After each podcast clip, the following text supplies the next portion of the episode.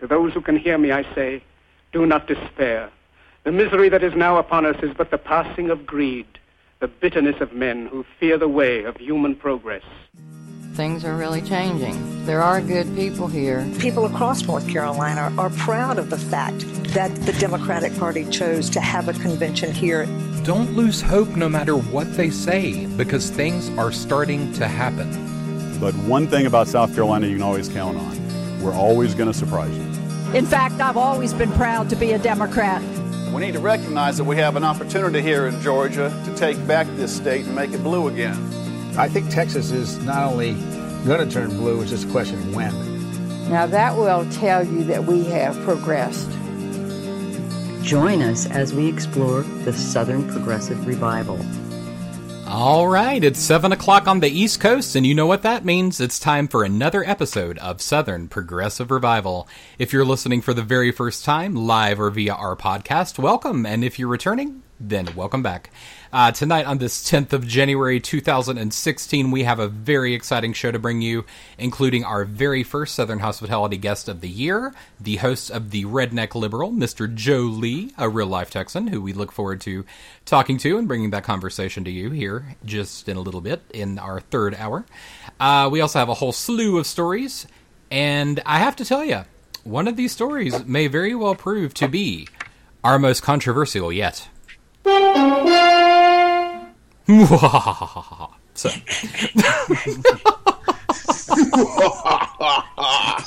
I had to get that from Adam before the show. So anyway,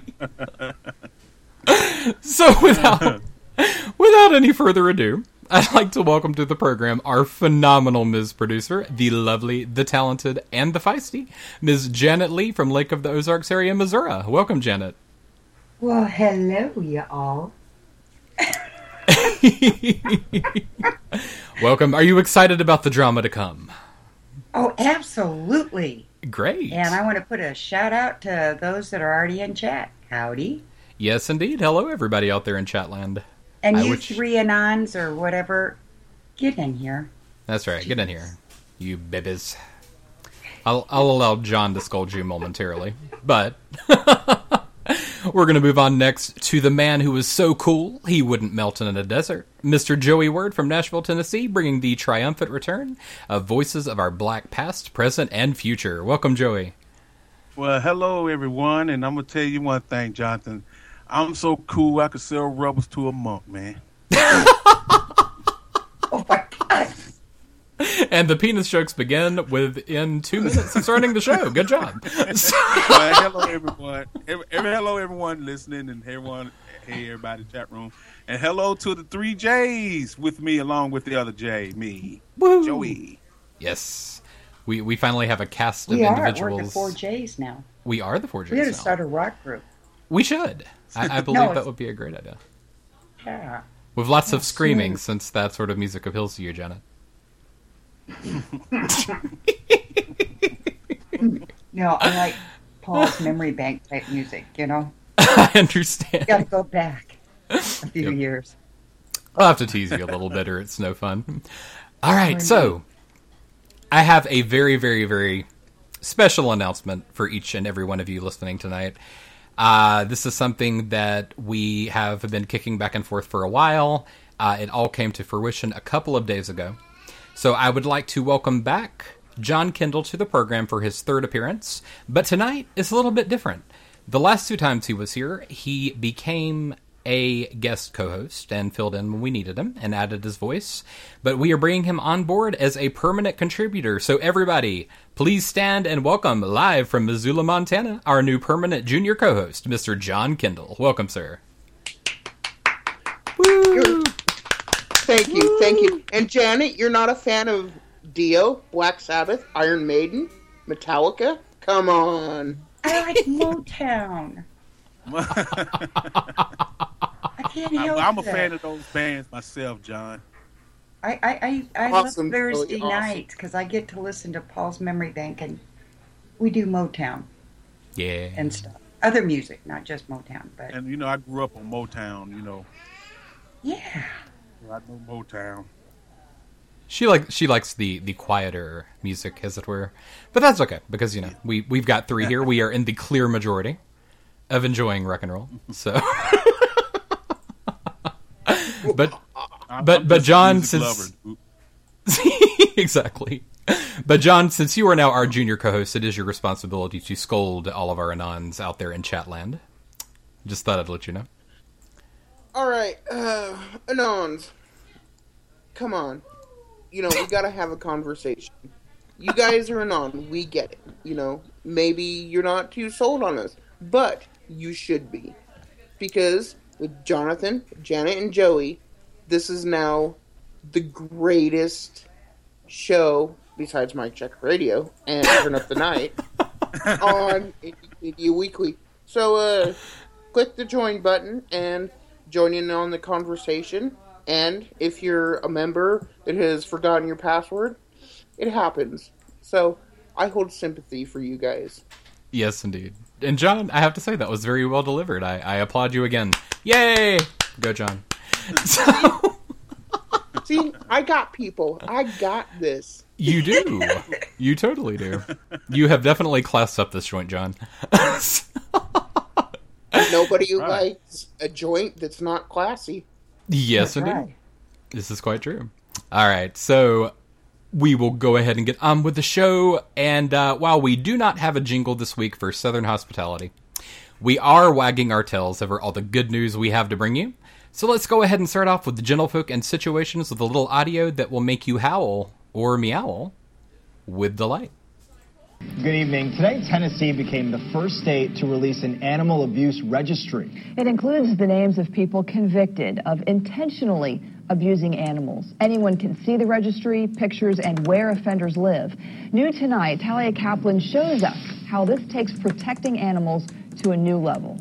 Be good, Vader. Karina Thompson is spending this New Year's Day at the Centennial Dog Park. Vader. She rescued her dog Vader six months ago from a shelter in Nashville. Where we adopted Vader, there really was no more than just an application. But now, thanks to this new animal abuse registry, that will likely change. It's going to be a database, another useful tool that um, agencies such as ourselves um, can do a little bit more research on um, individuals that we encounter, whether it be in the field or um, individuals who come to adopt animals. Lauren Bluestone, the director of Metro Animal Care and Control, says people on the registry won't be eligible to adopt from the shelter. State Representative Darren Jernigan says his neighbor asked him to introduce the legislation three years ago after this man was arrested and later convicted of beating a puppy to death with a tire iron. The legislation was passed back in May. Only one lawmaker in the General Assembly voted against it. First time offenders will spend two years on the registry. A second offense makes it five. Bluestone is focusing on the positive, but since it's the first of its kind, time will tell how much it could help. This is very, very, very new. There's a lot of cities who who have um, these types of lists, but certainly nothing on a statewide level. Now, Thompson's friends visiting Nashville from Illinois are hoping the registry comes to their state too. But we are really excited that animals are going to be protected more. I think it's a great start. Talia Kaplan, News 2 at 10. Representative Jernigan says he's spoken with legislators from about 10 other states who plan on introducing similar bills this year. All right. So, uh, first of all, I think I said meowl before I started that clip. I apologize. I don't believe cats meow. They meow. But anyway. Um, so, here in the South, a lot of times we get blamed for being behind the times, and we really aren't very much of a progressive place. But I would just like to say that Tennessee, being the very first state to release an animal abuse registry, is one hell of an accomplishment. And it really like the audio clip said, is going to be something that other states are now introducing. But we did it first. We Southerners can claim that we finally passed something ahead of the rest of the country. Woohoo! yeah, in my in my state at that. Ooh-wee. I know. I was going to ask how you felt I'm about I'm that. I'm a lover myself. I'm a dog and cat lover myself. You know. And yeah. I, I, think it's great, man. I think it's great. Yes, it's a beautiful thing, And and probably save some more. You know, save some little lives, man. You know, this law. it will. Save a lot of little lives. Yeah, absolutely. And I actually know a lady who lives in uh, Johnson City, Tennessee, who does animal rescue. And I know that she has a very difficult time a lot of times finding people to adopt the animals that she fosters and she has a. It's it's just really difficult to find people that are interested, and then when you find people, uh, a lot of times the animals will get returned or they're just not fit homes when she goes to inspect them. So having something Mm-hmm. like this, I imagine, will make her life a whole lot easier, and I'm Oh, really yeah. glad to see it. You know. Yeah, yeah. So, John, Well- I don't know whether you're an animal lover or not, but I'd love to get your input on this. Am I an animal animal lover? Of course I am. Yeah. I've got back home in Drummond. I've got two cats, and um, you know, I've grown up with several dogs. Um, but you know, it's I'm glad to see finally. I think honestly, you know, in my opinion, the penalties are a little too low Mm-hmm. because you know any animal that I've been associated with has been family. So, you know, I wouldn't go as extreme as like death penalty Mhm. because that's silly. But maybe you know, ten years. You know, um, there's uh, in Montana recently. Um, there's been news articles put out about um, people buying animals to use for training and dog fighting and it just it tears me up inside because you know like i said growing up with you know the animals that i have i i wouldn't you know it would be too heartbreaking to know that somebody out there is scum and Yeah. does that It's incredibly heartbreaking. You know, Janet. and, and like those those dog fighting rings. I hate dog fighting, man. Mm-hmm. I hate that shit. I do. Yeah. I mean, But they you can get you can get some time for that, though. You know. Oh yeah, which, which is good. Al- Although I have to say that I agree with John, and that there should be a lot stricter punishments for those crimes. Um, But you know, Janet, animals have no voice, and it's up to us to speak for them. And You know, I agree, and also too, I was in um, the field of special education uh, for a long time, Mhm. and one of the things that I learned through the years and learned in school, getting my bachelor's and master's and whatever, is that if you're abusive to animals, chances are you're abusive to humans. You know, it's a Mm. red flag. Number one. Yeah. Number two, I love animals outside. I don't have any inside pets because the first time one of them little darlings pooped on my floor, there'd be issues. And I know me because I couldn't handle that. But I can't handle the neighbors with dogs that are running around and no, they don't feed them. I've got two or three dogs that are outside that need to be taken to the vet. They need, uh, I want to give them an aspirin because I know the one dog has arthritis. You know, it just, it hurts just to see it. And I don't have pets. Mhm. You It know? yeah. I mean, and what you're talking about is its own form of animal abuse. It is. And I think the people that are abusive to animals need to be on the uh, prohibited from using firearms. Personally. Absolutely. Yeah, and there's a lot of serial killers started out killing small animals before they started killing people. Yeah, that's You know, actually one of the yeah. hallmarks of sociopathy. Mhm. Yes. Mm-hmm. Definitely. So, yeah, it's definitely a big red flag in a lot of situations. So, having this is great. Not not only to protect the animals, but also just to make communities aware of the sort of people that are around them. And I do hope that the report is true and that this does spread across the country. And I cannot wait to see the positive things that happen in Tennessee because of it. And we have a one of our guests that are here tonight, Trump 360, uh, said there's cases in Washington where dogs were forced to fight each other for food.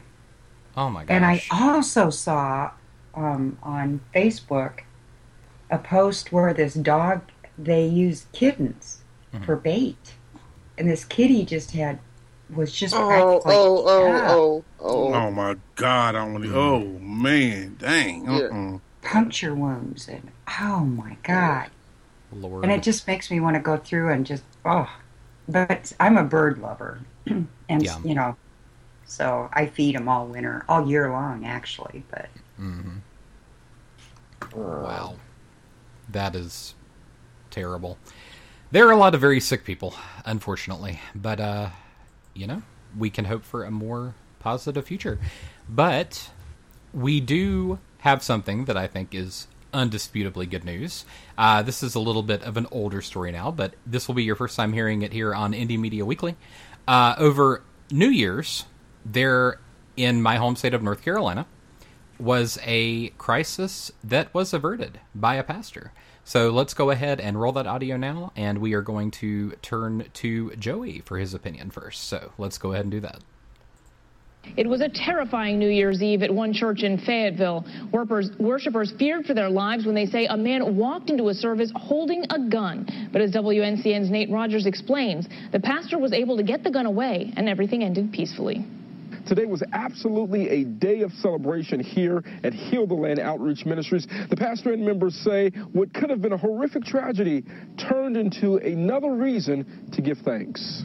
He allowed us to be here for a reason. Around 11:30 Thursday, Pastor Larry Wright was in the middle of sharing his New Year's Eve sermon. He says he noticed a man enter the sanctuary holding a rifle in the air. Wright says he immediately left the podium and confronted the stranger. He said, you know, I came here with some terrible things on my mind. I wanted to do some some bad. I was going to do some bad things. Wright, who's also a city council member, says you could feel the panic in the air. Church members screaming, others running straight for the door. I was very scared. I had my granddaughter with me, and I just automatically just grabbed her head, grabbed her and, embraced her head so that if any bullets would fly, I would get the bullets and not my granddaughter. Wright says the man calmly shared he'd been previously hurt by the church, recently released from prison, and also a veteran. He then asked for prayer. Wright took the gun away and called for other men to come and embrace the man. When I told the, the congregation it's okay, he wants prayer, and I began to pray for him, and the power of God hit, and he fell to his knees and began to cry and weep, and he had his face on the ground. After prayer, the man sat and heard the rest of Wright's sermon. Wright says he then apologized to the congregation and professed his faith in Christ. After service, he was led away by police.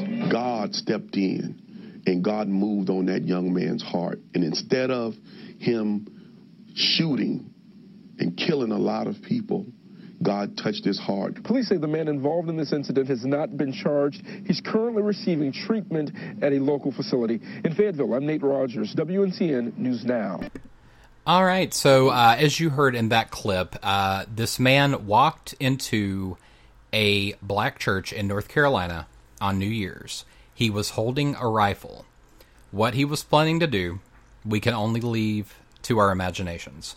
But as we've hmm. discussed on the program before and all the stories that we've gone through, Joey, it's these black churches that have so much strength and power that it just boggles the mind that when they see their churches burn down, they carry on. They don't seek vengeance. They don't seek to do anything about it except to continue and to be hopeful and to be Christ like, unlike the fundamentalists that we so often have to report on in liberal talk radio.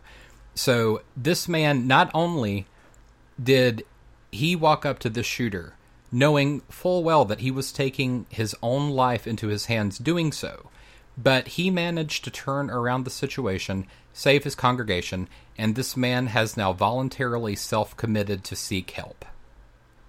Yeah. Well, uh, uh, first I'd like to say, you know, this pastor, he was a hero. And I, you know, and I, I kudos to him for, you know, stepping up and risking his life that way. But, you know, uh, uh, we, you know, African Americans, uh, are, we all are very spiritual, spiritual people, you know, most of us anyway. And, uh, you know, it's, that's all we had you know, as over the years in this country, you know, through slavery, through Jim Crow and all that. But that's the strongest thing we had. Was prayer, you know, and uh, amongst other thing, family and everything. And uh, this guy, you know, you know, he he was troubled. You know, I could tell he was troubled, and and he had a lot on his mind. And and I believe that You know, I don't think he would have done that. You know, but thanks to that, thanks to that uh, Pastor Wright, you know, he he he uh you know he stepped in and talked to him. That's that's how a whole lot of you know uh, black pe- preachers are. You know, they'll talk to you, make you think. You know, you know, man, you shouldn't do this. You know, uh, you know, you, you don't want nothing bad to happen to you. Think about your family. You know, think about your your parents. Think about your, you know, if you have sons or daughters, think about them, your wife, or brothers and sisters. You know, you, you can't do this. You know, but there ain't no telling what the pastor said to him. But whatever he said to him made the man think, and made him change his mind about doing something horrible that we already saw. You know, Yeah. And we've seen it so many times over and over.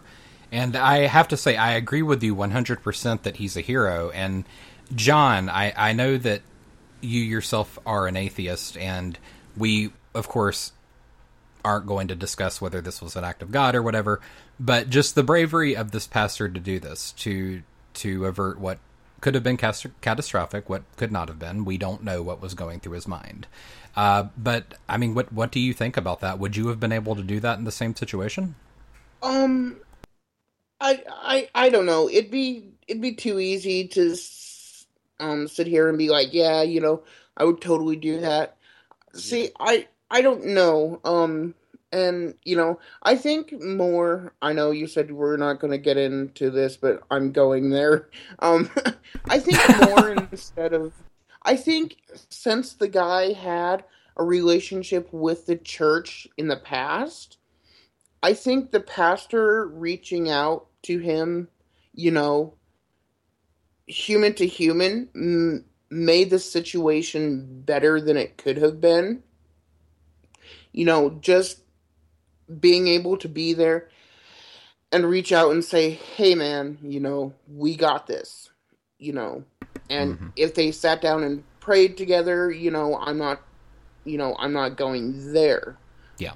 but you know the human kindness when you know as you said we see so many people you know in the religious circles like oh you know like nah, man, nah, you know like high and mighty so you know seeing this you know kind of gives me faith in humanity you know non dingus um Christians, but you know, I I think more it's the human aspect of it. Yeah. And actually, I'm I'm glad you brought that up. Um, you know, uh, Janet, of course, you are a uh, ex-Catholic. Um, the No, ex-Lutheran. oh, ex-Lutheran. I am so sorry. I'm a renegade Catholic. a renegade Catholic. Remember, yes, we indeed. ran away from them. You we did. started our own church. You are the OG Protestants. So, Yeah. kudos to you. But um, I don't know if I'll ever use that term again on air. But anyway, um, but you know, What does OG mean? Oh, God? uh, original gangsta. Oh, yes. Yeah. Good, yes. Well, he kind of was in a way. He was. Yeah. Mm. But you know, I tell you one thing though, Jonathan and guys. Snort says Uh, recovering if if Catholic. if that guy would have got locked up, you know, Pastor Wright would have been there on his, you know, by his side the whole step of the way, man. Mm-hmm. I got a feeling he would have. Well, and another, oh, Pagan Goddess. Hi. Hi, Snork. Um, but the thing, too, that I love about this is this guy was probably the good guy with the gun, not really needing a gun, right? Because he met the original guy with a gun Ex- exactly. in church. Yeah. You know? Exactly. The minister didn't need it need it because what John said was right. That minister looked at him like a human being and came over and hugged him. Yeah. The church embraced him. And really a lot of times that's what we all need is just a hug and and um, love. Yeah. Absolutely. Yeah, I don't It's think- not too much that going around these days, but it's one thing about the black church, man. They would they would accept you, man, with love, man, open arms, man. Mm-hmm. It's one thing about it, man. You know, cause you know, my mother's church is like that. You know, where I church, whether you know I don't go to church much, but you know my mom she goes a lot. But you know I know the pastor, and he came to see me three times when I was you know laid up in the hospital, Mm-hmm. and you know, and he's got a we got a pretty big church and and a fairly big congregation, Mm-hmm. and he had time to come see me. Wow. Yeah, that that's happened to me too. Like the um one of the times uh I was in the hospital um you know when I was starting the descent into dirty dirty filthy atheism um one of the um the pastor one of the um pastors from the church that I went to is a youngster um came in with his wife and they were very kind and you know they prayed for me. And you know I've had pastors from the hospital that I go to you know when I need to go come in and pray for me and sit there and talk to me. So you know like I said earlier there there are the good ones out there. It's it's kind of it's it's too easy to get skewed from um skewed from hey you know all christians are dinguses Yeah, but yeah, you you got some good ones out there, and you got them pimps too. yeah yeah The pimps in the pulpit. you Yeah. know. Mhm. That, that is very, very true. Flying Um, around in their jets. yeah. oh speaking of did you see that video or listen to that video Which video? The re- there was a video on that's been going around like these two mega pastors sitting there talking about why they need private Yeah, jets. jets, yeah. Oh, yeah. And they literally said that first class was full of demons, like regular commercial airlines are full of demons. So they What? need their private jets so God can speak to them directly. Oh my god. okay. Oh Lord. Oh boy. Um. Moving right along. okay. Oh gosh. Hey, Well. do demons not are they not able to travel anywhere? I mean, do you really think a private jet's going to keep a demon out? Well, one would think I mean, if that you they would be believe able in to go demon. anywhere. Yeah. Yeah, if you do. You you would think that they would be able to go anywhere. I mean, uh You're supposed they're supposed to be with you at all times. I mean, saints and I mean, I'm fairly certain that they're on every single one of Trump's private planes. exactly. Here I was trying to go back to my catechism days, and I didn't have to go that far back. There you go. All right, so uh, we are running short of time for this segment, unfortunately, but I do want to get to one more story real quick. Uh, this is another story that shows the power of human intervention, even if it took far longer than it should have. Uh, but this is a story that does not have any audio, but Janet will be bringing it to you because she broke the story live on this program first, and something is finally being done about it. Yes, I am so excited. Excuse me tonight. The Environmental Protection Agency is ordering installation of isolation barriers to make sure that that underground fire in St. Louis doesn't the, reach that buried nuclear waste at the suburban St. Louis landfill site. We had talked about this earlier, where they had the um, the fire that was going, and there was concerns because there was hardly a path in between. Um, and so the Westlake landfill now is going to try to help mitigate those concerns. She said the isolation barrier is going to consist of an underground wall, and the material has yet to be determined. And that I'm kind of wondering what Snork has to say about this because he kind of understands this kind of stuff better than I do. This nuclear waste is dating back to the Manhattan Project that was dumped there at Westlake in 1973. And the underground fire is smoldering less than 1,200 feet away from that landfill. They're both owned by the service that I use, Republic Landfill. And the work's going to get paid for by Republic Services and Cotter Corporation. The contractor working for Cotter is the one that dumped the illegal nuclear material. Uh oh, Snork said you probably don't want to know. Probably I have a feeling there's nothing that we can do. Oh gosh. Okay, Snork, kind of hold it. Yeah. Uh, I well, I, I hope You that's know. not the case. But if if it does work, I can tell you that this will at least be one tremendous wall that we can guarantee is tremendous. and it's not. I doubt it'll be made of gold, though. Yeah, it won't be made of gold, and it probably won't have a door in it. But you know, it would be nice if at least one nice wall was built this year.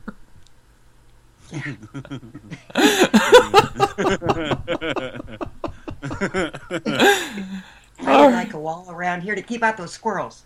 Y- yes, I know that. Uh, Janet, by the way, has a terrible hatred of squirrels, but we will talk more about that. Dude, they're pains in the butt. Even rally squirrels, Janet. No, I like him. He doesn't poop or leave stuff all over. you know, he just goes out there and he says, Come on, Cardinals. And here, my squirrels in my backyard, Mm. they poop all over my stuff and they chew on my wood. Oh no. Yeah. I hate it when squirrels chew on my wood. Anyway, we will be right back here.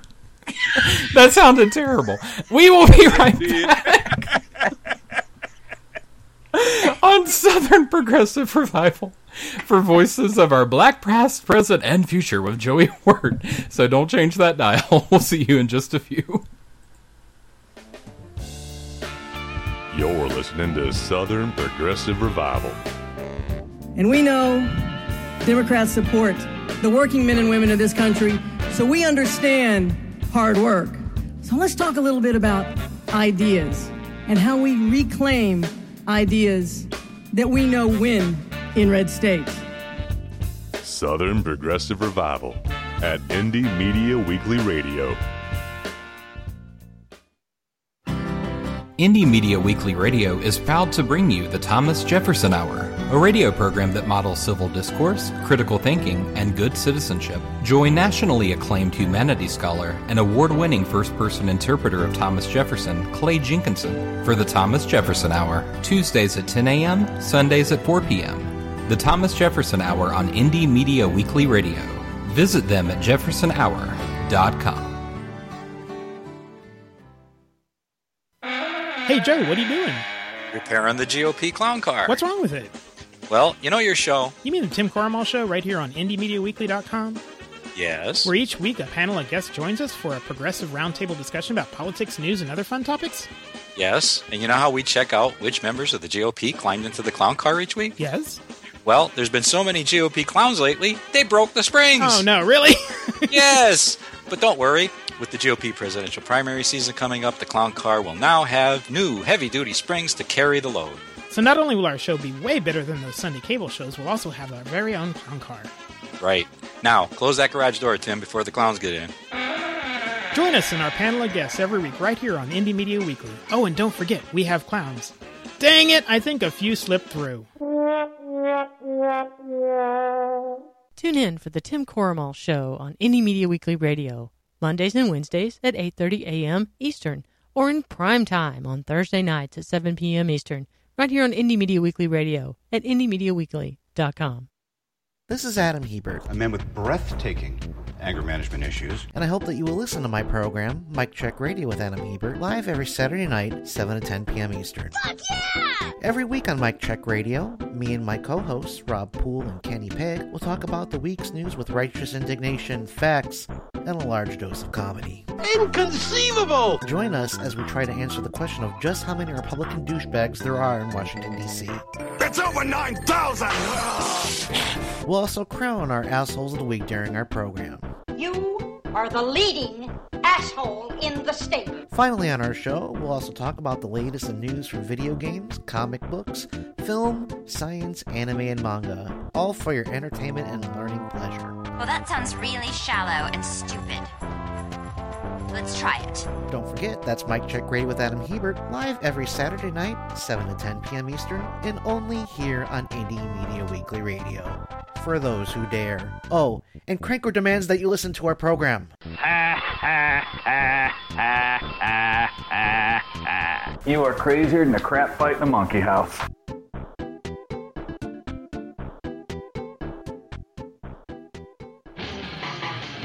Listen to Turn Up the Night with Kenny Pick live every Tuesday and Friday from 7 to 10 p.m. Eastern for three hours of news, opinion, and laughs. This is what comedian and talk show host John Fugelsang has to say about Turn Up the Night. you guys really walk a good line of having it be really collegial and really having a, a, show that, you know, blends the uh, intelligence with the irreverence, which is the hardest balance to pull off. Still not convinced you should listen to Turn Up the Night? Well, listen to what legendary writer, actor, and comedian Rick Overton has to say. I just don't think we can use the mainstream news for much anymore. I'm, I'd much rather go to you than to CNN for anything. You know, I would trust what my friends have to say more. Well, who can argue with that?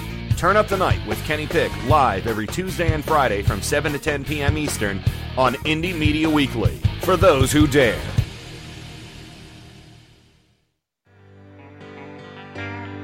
You're listening to Southern Progressive Revival.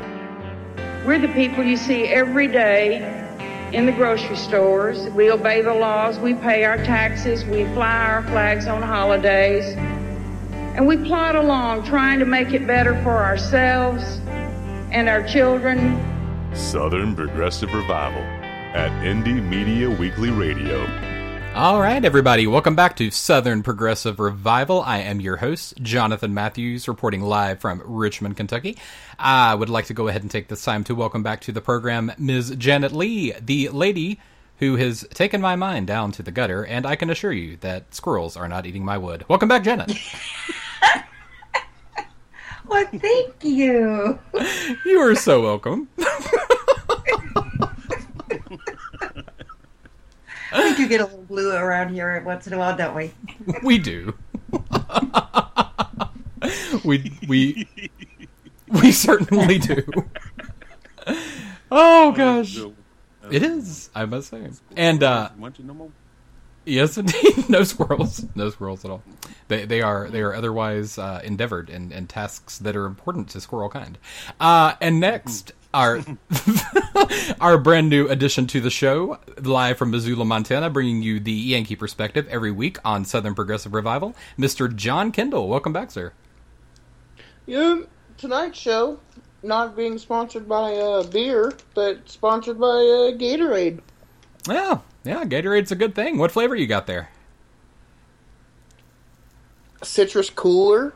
Ah, it's my favorite. You have good taste, my friend. Whatever you do, do not drink the lime cucumber. It is dreadful. Oh, that sounds disgusting.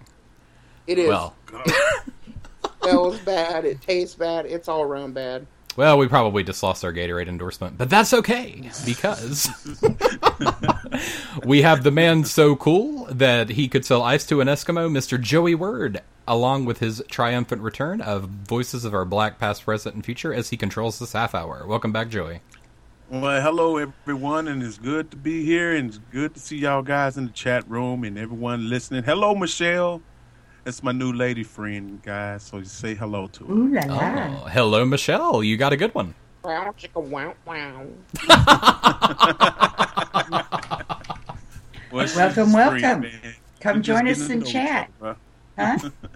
we just getting to know each other right now. See what things go. Oh, I understand. Well, you know, we we we're we're rooting you for you. said that smoothly. I know. Yeah. Hey now. I'm just kidding. I'm just kidding. Joey, the love doctor. Yeah. No. So anyway. uh, no. no All way. right. So Joey, my good sir, are you ready for your half hour? Yes, sir. All right, let's go ahead and cue that jingle. Voices of our black past, present, and future with Joey Word. We have come here from the dusty plantations of the deep south. There have been many of our people across the country from all walks of life who have taken it upon themselves to try and pool their ideas.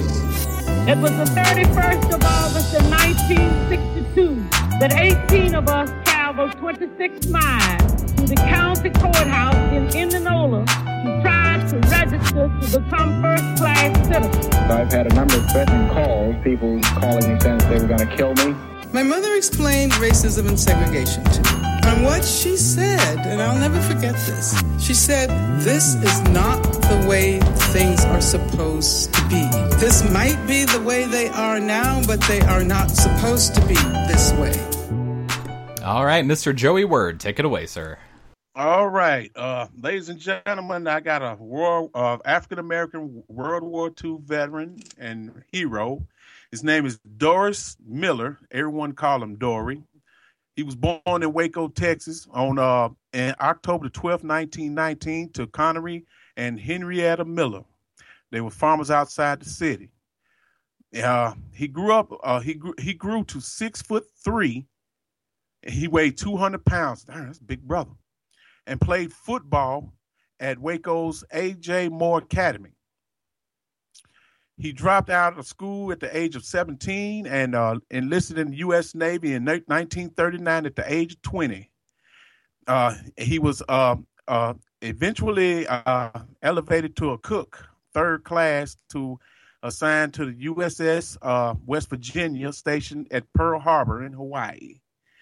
He was doing laundry uh, as a mess attendant uh, aboard the West Virginia on uh, uh December the 7th, 1941, when uh, it was uh, subjected to a surprise attack by Japanese forces. After hearing a loud and urgent, urgent summons to battle, he, he who made his way from below deck to the ship's bridge saw Japanese fighter planes attacking U.S. naval forces and the harbor already engulfed in flames.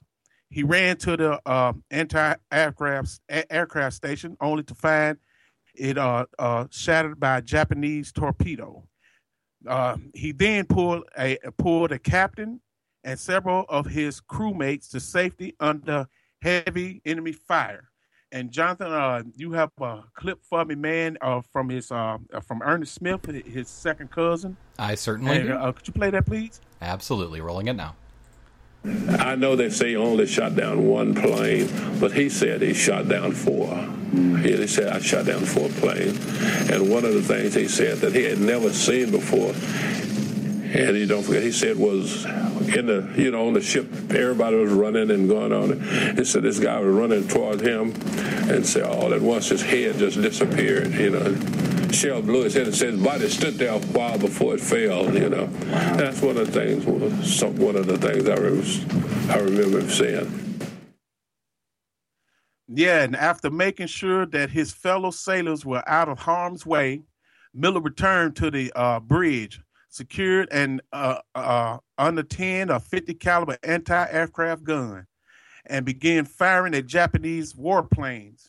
Although he had no previous training in operating uh, the, the weapon, by the end of the attack, he managed to shoot down at least two and perhaps as many as six Japanese aircrafts.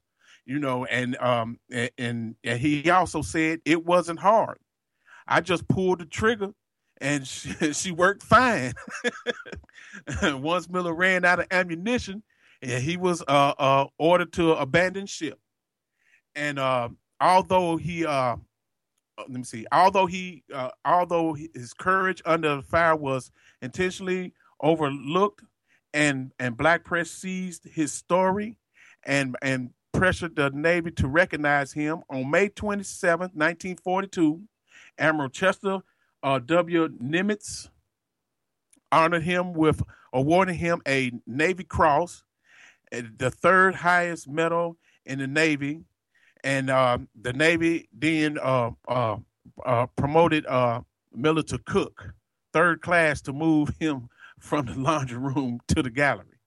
Well, you know, that's you know, I, you know my opinion, and you know, I think he should deserve he deserved the medal of honor, honor for that. But you know, it was those days, brother, you know. And uh, you have a, a, second clip for me from uh, Dr. Uh, W. Marvin uh, uh, uh, Dulaney from University of Tex- Texas Arlington. I do, yes, sir. Jonathan, can you roll that for me, brother? Absolutely. He sort of stands alone. You know, um, like, like, we sort of said, he he did more than some of the men who who, who have already gotten the, the Medal of Honor. And then uh, under the circumstances, for him to come up on deck uh, as a messman who wasn't expected to do any more than cook and clean, and to come up there and actually participate in, in, in the battle beyond the, the, call of duty, putting his own life in jeopardy, I, I think he, he, he deserves it. Yeah, and during the spring of 1943, uh, he was uh, assigned to the uh, Liscome Bay and was still serving as a messman on the warship. Despite his previous heroism, when when the carrier was was sunk in the in the in the Gilbert Islands, now of the of the Republic of uh uh Karapi or whatever that is, on November twenty fourth, uh, nineteen forty three, at the time of his death. in addition, the Navy Cross Miller received the Purple Heart and and the American Defense Service Medal. Fleet, uh, uh, uh you know, he he uh, he he he got the Fleet uh, class, that the anesthetic, uh, what's that? Uh, yeah, the Asiatic uh, uh, Pacific Campaign Medal and the World War II Victory Medal in 1973. The Knox class frigate USS Miller was named for Doris. Winning the winning the, the Academy Award winning Cuba Gooding Jr. You know he portrayed him in the movie Pearl Harbor in 2001. In 1991, the Alpha Kappa, the, the Alpha Kappa uh, Alpha sorority dedicate a bronze commemorative plaque of of his honor at the Miller uh, to the Miller family uh, uh, park located in the U.S. Naval base in Pearl Harbor. And you have a third clip for me, Jonathan. It's coming from uh, what's his name, James M. SoRelle, professor of, of a history uh, of Baylor University. Yes, sir. Rolling it now. I think that Doris Miller becomes a very important symbol. He's an important uh, representation of heroism and, and, loyalty and patriotism that all would fit into the military way of thinking, you know, regardless of what his race was. Yes, and and and and I'd like to say from me and from Indie Media Weekly, uh, Doris Dory Miller, we salute you, and you was a true hero. This is my this is my country. This is your country. Uh, this is our country. Let's come together and make it a better country. I know we all don't uh, don't don't agree, but we all can agree to disagree with love and respect, not hate and disrespect. Thanks, Jonathan. And y'all got any words for you know my little story? well, well, first of all, I want to thank you for bringing it, and really, the story of Dory Miller is such an inspirational one. And even though he didn't perhaps get the award he deserved, I, I think we can actually fairly say that he definitely didn't get the award that he deserved. Um, mm-hmm. You know, the fact that he continued to serve after that, the fact that he stayed in that position despite his heroism and despite them not giving him the promotion that he deserved speaks to how committed he was to this country and how committed he was to the cause. And that's a true hero a true patriot. Yeah true patriot. Yes sir. Mm-hmm. yes sir. In every sense of the word. Uh, yes sir man and you know he, he, was he was he was bad man you know he, he was tough he was but you know uh, uh I just like to say, you know, thank y'all for letting me do this, man. And, and I want to get a lot of like a lot of people like this recognized, so people can go out and read about these people, man, and learn about these people, and learn about, you know, we, you know, all blacks are not bad people. You know, we not just it's you know we're not uh, gang members, drug dealers, and all that type of stuff. You know, it's good people out there, man. We're trying to make a mm-hmm. change in this country. Absolutely. Uh, Janet, John, do you have anything to say about Dory Miller? I take my hat off to him because I think it would be really hard to continue in that area when you get ignored like that. Mm-hmm. You know, that would be very hard to do. But there were so many African Americans that had to do stuff like that. Yes. You know. It's just it's like the Tuskegee Airmen, you know. Yeah, yeah, and they just kept on, you know, going on, even though they were treated so disrespectfully, and even even today in this world. But which kind of is in line with the karma audio. It, it is. yes. Uh, we did not get to get to this audio during Gentlefolk and Situations because we ran a little bit over. But I think that this sort of goes with Voices of Our Black Past, Present, and Future. Yes, Uh, I love it. he kind of gets it for Yeah. Dory. Oh, you yeah. Yeah. Yeah. Yeah. You say, thank you, Dory. I get to do this. yeah, so thanks to thanks to fighters like Dory and the other people that uh, Joey has profiled, we do have black judges in this country today, which is a beautiful thing. And unfortunately, sometimes they do face disrespect. Now, this recording that we are about to play is from a courtroom, so you may have to listen a little closely. The audio does get a little bit clearer near the end, but I'm going to go ahead and play it through. And once it's done, uh, if one of you is brave enough to say what was bleeped out, go for it. But here we go. Yes, bonds of five thousand, ten percent. Uh, you'll have the bond return, return to you, I've signed this order here, once you get it, then we'll, uh, take it up, okay? As soon as you get it, thanks. Thank you, Your Honor. Now the new year starts. Is there something that you wish to say to me? No, it's my brother. Oh, was that to your brother? Because Yes, I heard you say a racial epithet. No, no, no. I didn't mean it like that. Oh, you didn't mean it like No. that? Well, I'll tell you what, I'm going to hold you in contempt of court for having said that. And you don't speak those words in here. Yes, and sir. that word particularly, Yes, you sir. don't use that word. I'm going to give you 60 days for having used that word. Hold you in contempt right now for having done it in this courtroom. It's disrespectful. Don't ever do it again. Thank you, Sheriff. Ooh. Damn. Yeah. Yeah. So yeah, Uh, I, I would I would be the honor to say that the guy called the judge a punk ass nigger. He he used the hard er, not yeah, the, the, hard. a. He said er. He added the er to it. and the And, uh, beautiful you know, me personally, I would have gave him a year. I, I, you get a year, and every word you say, I'm gonna give you another year for each word you say. Oh, And yeah. say something else. But I will say that it is beautiful. He got 30 days added onto his sentence for doing that, and bravo to this judge for doing it. I think that it's phenomenal. Yeah, that was straight up disrespect. No, he got 60. He got two months. Oh, 60. I apologize. Yes, he got two months, Yeah, game sixty. Yeah, and he deserves every day of it. Yes, and, and one of our Anons says, boom.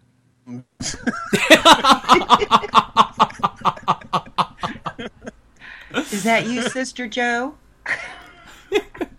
Yes, S- Sister Joe, if you're out there, I want you to know that I love you since I never get I love you backs. So, you know, feeling feeling a little left out here on Southern Progressive Revival. But uh, She's not typing, or else she's trying to figure out her password again. Oh, that's fine. I'm sure they'll get. Or I'm sure not whoever. Sister Joe. Oh, that that is a possibility. But either way, we respect your boom because it was a very boom moment, John. I, I mean the the only boom moment is when he when the judge lowered the hammer. Mm-hmm. Like, oh hey, you know, don't come in here being a disrespectful ass, you know. Well- and I'm, and he may have been, you know, lenient, but it.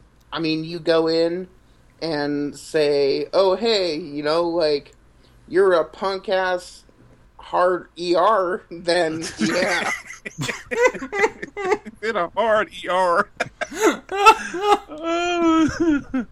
yeah, man, that was woo. I'm glad. He, I'm glad he did it though, man. I'm glad he did it. I am that was, too. That was that was not uh, that was real uncalled for, man. You don't do that, man. No. In in front of a black judge, man, in his courtroom. Absolutely. What you gonna think he was gonna do? Just let you walk out? No, Mhm. man. But I love how Uh-uh. I, I don't know if everybody could hear it or not, but he was so casual at the beginning that it, it, it just tickled my funny bone. He was like, "Oh Lord, this is how this new year is gonna begin." you know, and and I could tell in the in the, in the judge's voice that he, you know he kind he took that a little personal too, man. oh you know, yeah, absolutely. you know, hard as I don't work to get up on this bench, and I'm gonna have some little punk like that. You know, you know that, show that goes to show that a whole lot of them guys think you know think we are inferior. Yeah, they do. Even though I don't care how what position we in in this country, there's a lot of people out there think we're inferior. They they even think the president right now is inferior to them. They. And you know, and what we was talking about the last last week, ain't got a pot to piss in or a window to throw out of. mm-hmm. You know, them type of people. Yep, absolutely. And they are unfortunately a very vocal minority, but you know what? If you Mhm. go into a judge's courtroom and you decide to be your normal self and you let your colors fly, you're getting your butt sent to jail for 60 courtroom- extra days. Every every courtroom I done been in, I showed that judge respect. You know what I'm Oh, saying? yeah. No matter what. Mm-hmm. You know, I'm That not gonna. Hey, you ain't finna put no time on me for saying something wrong. Oh, yes, ma'am. Yes, sir. Yes, your honor. You know Yeah. that type stuff. You know, you know. I don't want no. You know, no, no, no drama up in no courtroom like that. Especially with when it comes to the judge. Oh yeah. No way. I know you don't disrespect the person that's over that has authority over you. And that that kind of reminds me of like that spoiled girl I think in hashtag Florida that the judge was like handing down his sentence and she flipped him off. Oh my god. And he hit her with like contempt and contempt of court for like 60 days also I think. Well, yeah, this- like it was a guy- video conference, Oh my god. and you know, um, he gave her her sentence, and she kind of stepped off, but you could clearly see her flip him off, and it's like, yikes! Mm-hmm. Well, and like the Slatterly, the Satterly that that said it, he's like, "Oh no, I didn't mean it like that." Well, how how are you supposed to take it? Exactly. I mean, punk ass.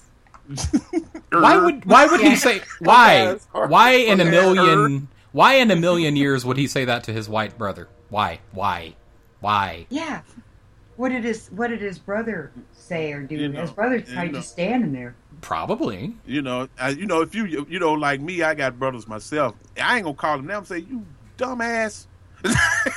you know, you know, uh, something like that. You know, that that was Mhm. stupid. You know, like stuff like that. Yeah, exactly. you know, ain't gonna do that, in, especially no during courtroom. Yep. But I'm, a, you know, I'm gonna, I'm gonna whisper it. You know, dumbass, man, what the fuck wrong with you? What's wrong with you, man? You know, Silently contemplate strangling him, you know. yeah, Things man. like that, you know. Not that we Man, that advocate strangling here on. Southern That Progressive was real Revival. stupid, man. But dude, he must have been drunk or high or something, man. Something. Yeah, but um yeah. So uh but yes, justice was properly served, so I'm glad to see it. Um all right, we're gonna go ahead and head to our second break of the evening. We are done with hour one, and I have to say that flew by pretty quick. So uh we're gonna go to break. Once we come back, uh we will begin with our next segment. Uh just so you know, we will not be having the high tower lowdown tonight because we are going to be airing a episode of the Redneck Liberal so that you get to know our guest, Mr. Jolie, in hour three. So let's go ahead and go to break, and we'll be right back here with you on Southern Progressive Revival. You're listening to Southern Progressive Revival. We have been the instrument of change in the past. We know what needs to be done. We know how to do it. We know that we can impact policies which affect education, human rights, civil rights, economic and social opportunity. Southern Progressive Revival at Indie Media Weekly Radio. Are you ready for the fastest hour in radio? Listen every Thursday from 9 to 10 p.m. Eastern to Paul's Memory Bank exclusively on Indie Media Weekly. DJ Paul will serve up a mix of classic rock, pop, and novelty music, all tied together with a weekly theme. Be sure to sign up in the Paul's Memory Bank chat. Simply go to IndieMediaWeekly.com, select the Live tab, and scroll down to Paul's Memory Bank.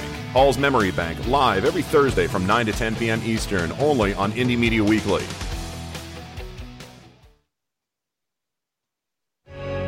Hi, this is Kenny Pick, and be sure to listen to my music program, The Night Show.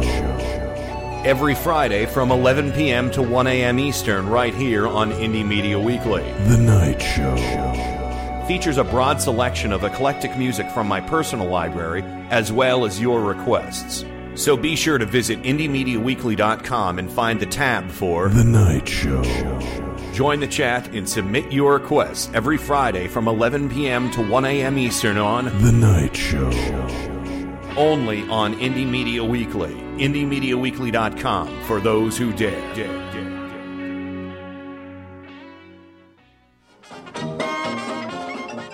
Don't miss Musical Mayhem with Lauren Mayer. Topical comedy songs and commentary from your friendly local humorist, songwriter, and opinionated Jewish mother.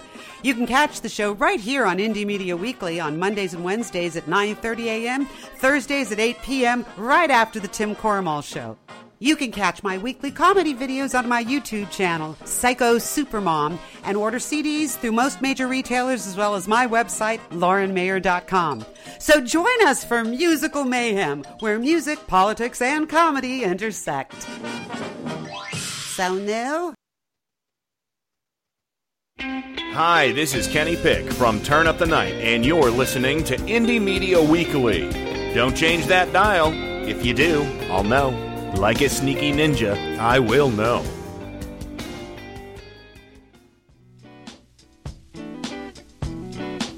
You're listening to Southern Progressive Revival.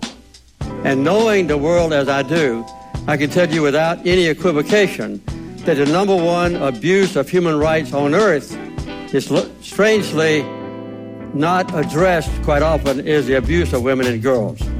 Southern Progressive Revival at Indie Media Weekly Radio. All right, everybody, welcome back to hour two of Southern Progressive Revival. I am, as always, your host, Jonathan Matthews. And if you're just joining us, you missed quite a lot of fun stuff, but that's okay because you can catch it on our podcast, which is available on both iTunes and via our Facebook page if you are signed up for that. So look for that wherever you may Facebook. And I would like to welcome back to the program at this time our brand new co host, Mr. John Kendall from Missoula, Montana. Welcome back, sir. Hello. Oh, okay, sorry. Sorry, I got kind of distracted. it is all right. All right. Well, welcome back, John. We appreciate you being here and becoming a permanent part of the Spur team, as I like to call it. And of course, I would like to welcome back the man of the last half hour and every hour for that matter, Mr. Joey Word from Nashville, Tennessee. Phenomenal job, sir. Thank you, man. I messed up a little bit, but uh, you know, you know, it is what it is. And hello, hello, everyone in the chat room. Hello, hello, everyone listening. Hey. and I want everyone to please go out and vote.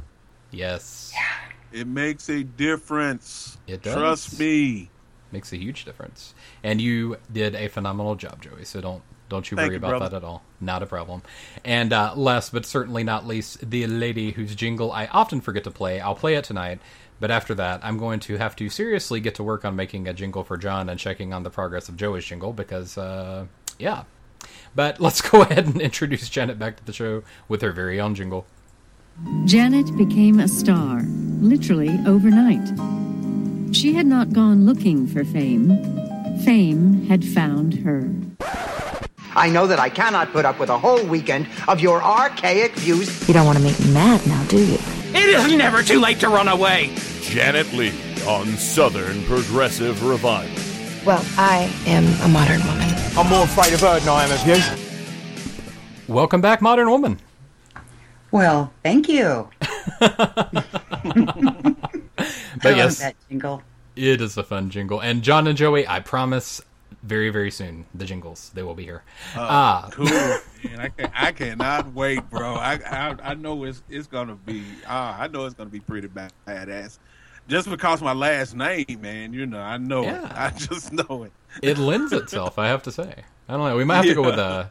Hmm, let's see. John's last name. Maybe we can go with a candle theme. What do you think? Something uh, scented? Some vanilla, perhaps?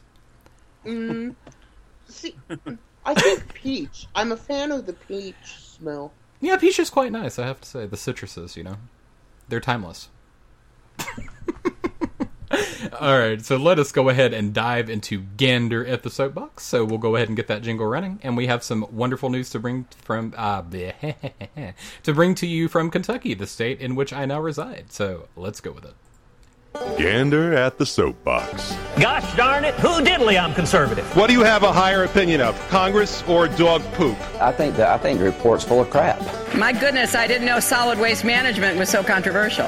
We'll have more of everything. We were discussing disease, we were discussing all sorts of things tonight. You know, I apologize. We left the helicopter at home. You know, I, I don't have to defend everything that I've ever done. Isn't that the Tea Party in a nutshell? Republican on Republican violence. There isn't a Republican Party. I humbly ask for your vote whenever you're going to get to vote, whenever the primary is.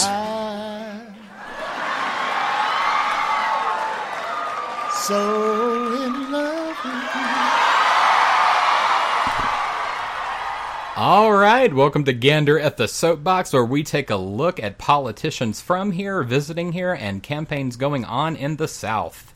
And as you all know, shortly after I moved to the state of Kentucky, a man by the name of Matt Bevin became the governor of the state. you can you can hear the shudders going through the crowd as, as my voice gently provides this information. So, Matt Bevin, Tea Party darling, he ran on a very significant promise. He said that Medicaid in Kentucky could not be sustained, that he would stamp it down, that it would be over, that nobody in Kentucky would have access to the devious, quote unquote, Obamacare ever again. But guess what, folks? According to Matt Bevin, this is a direct quote We are going to transform the way Medicaid is delivered in Kentucky, and this transformation, I think, will be a model to the nation. So basically, let me go ahead and uh, read between the lines for each of you in case you haven't already heard the news. Matt Bevin has come into power. He did everything he could to win this election, which was basically to run against Obama, and it was successful. But now that he has taken to the governorship, he has realized that dismantling something that a significant amount of Kentuckians, including 75% of the population in many counties, is not tenable. He is not going to touch Obamacare. And I have to say, before we go any further, that deserves a round of applause. So let me go ahead and cue that up.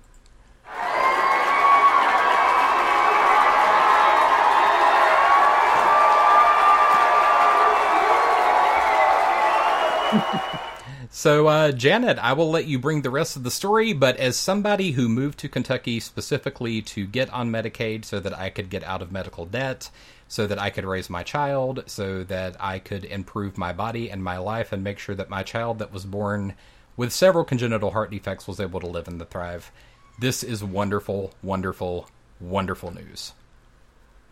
Yeah, it really is. And this guy's such a.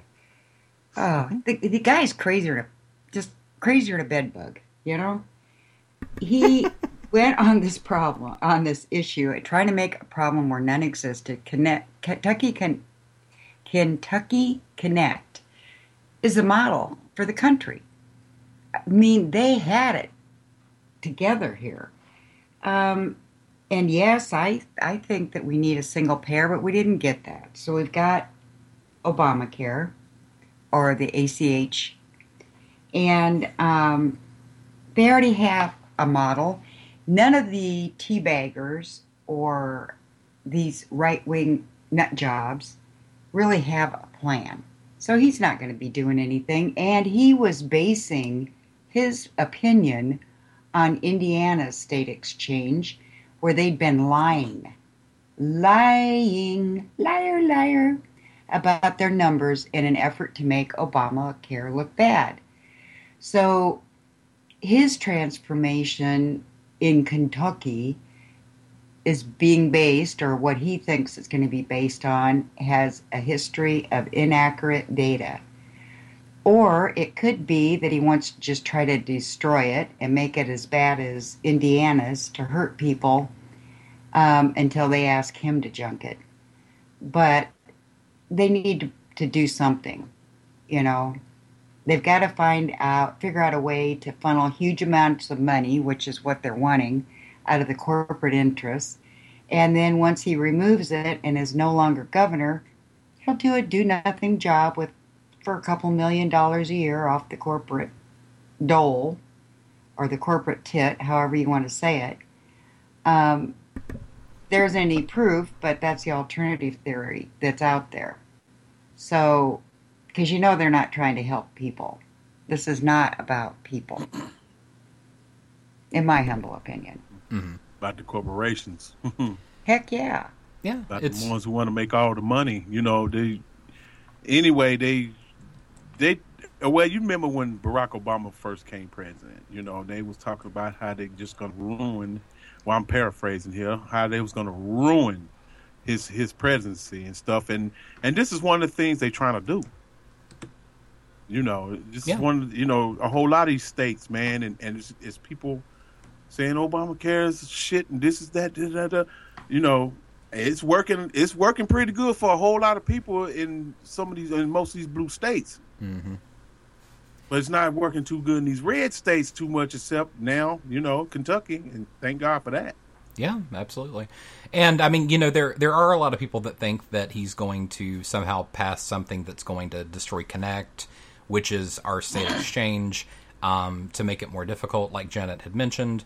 But really, it it's what Adam had said, and I think that it's true.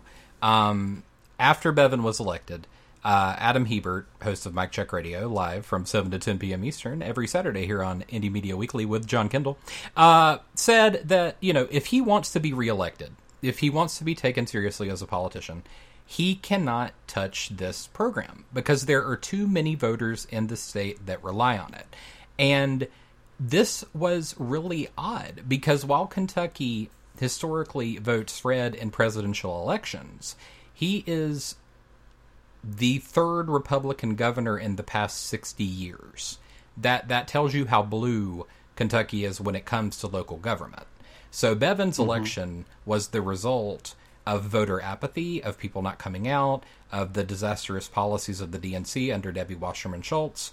Um, so you know he he might make some changes on a surface level to try to appease the Tea Partiers and the right, so that he can possibly have a chance at winning re-election. But I really don't think he's going to do anything meaningful enough to the already existent system to hurt anybody or take away health care from those that already have it.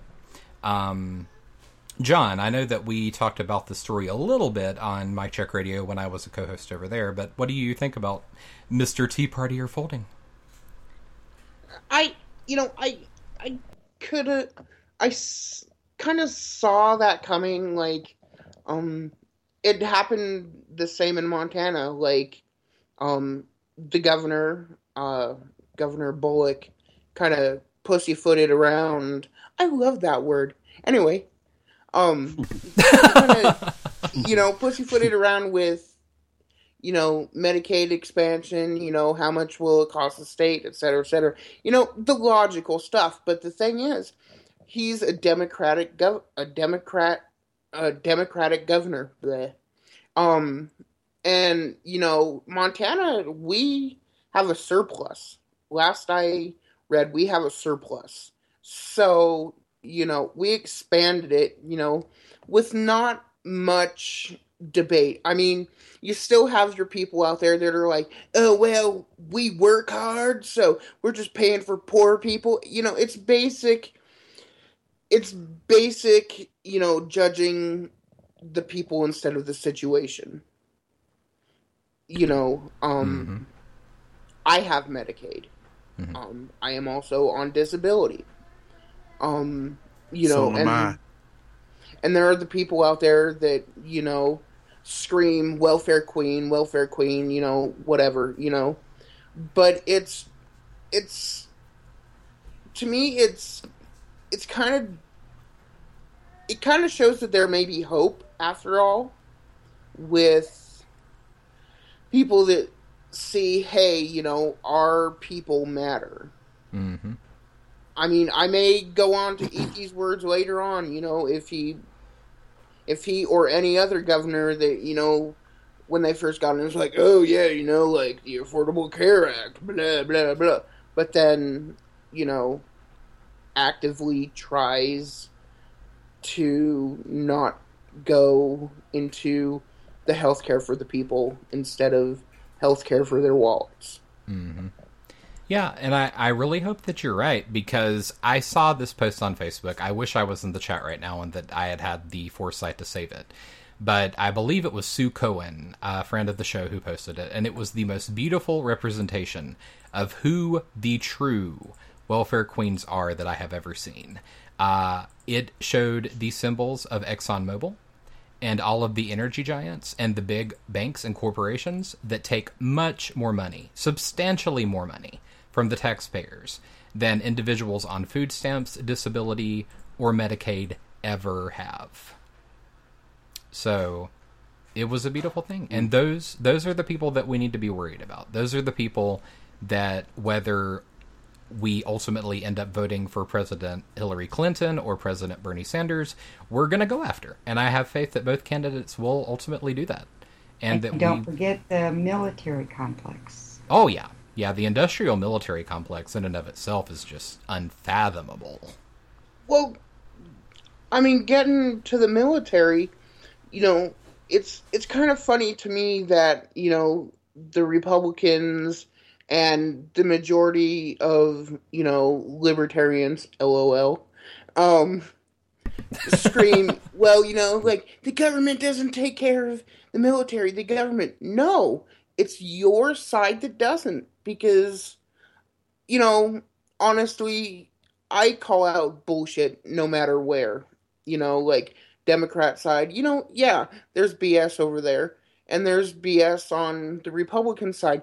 But the hypocrisy gets me more because the Republicans just voted down um over a billion dollars in funding for um military benefits.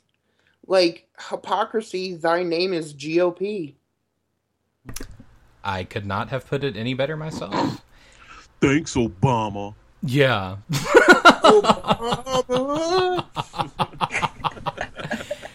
and speaking of hypocrisy, although uh, that has nothing to do with this clip, but rather the GOP response to what followed after this clip and the executive actions that were put into place by oh I apologize they are yeah they are executive actions uh, by President Obama. We are going to go ahead and uh, play a little bit of audio from President Obama on his opinions about technology, how far it's progressed, and how they could be applied to guns. So let's go ahead and get to that audio right now. We need to develop new technologies that make guns safer. If we can set it up so you can't unlock your phone unless you got the right fingerprint, why can't we do the same thing for our guns? If there's an app that can help us find a missing tablet, which happens to me often, the older I get.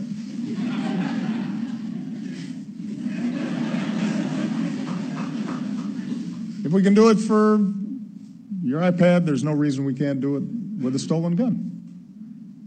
If a child can't open a bottle of aspirin, we should make sure that they can't pull a trigger on a gun. All right?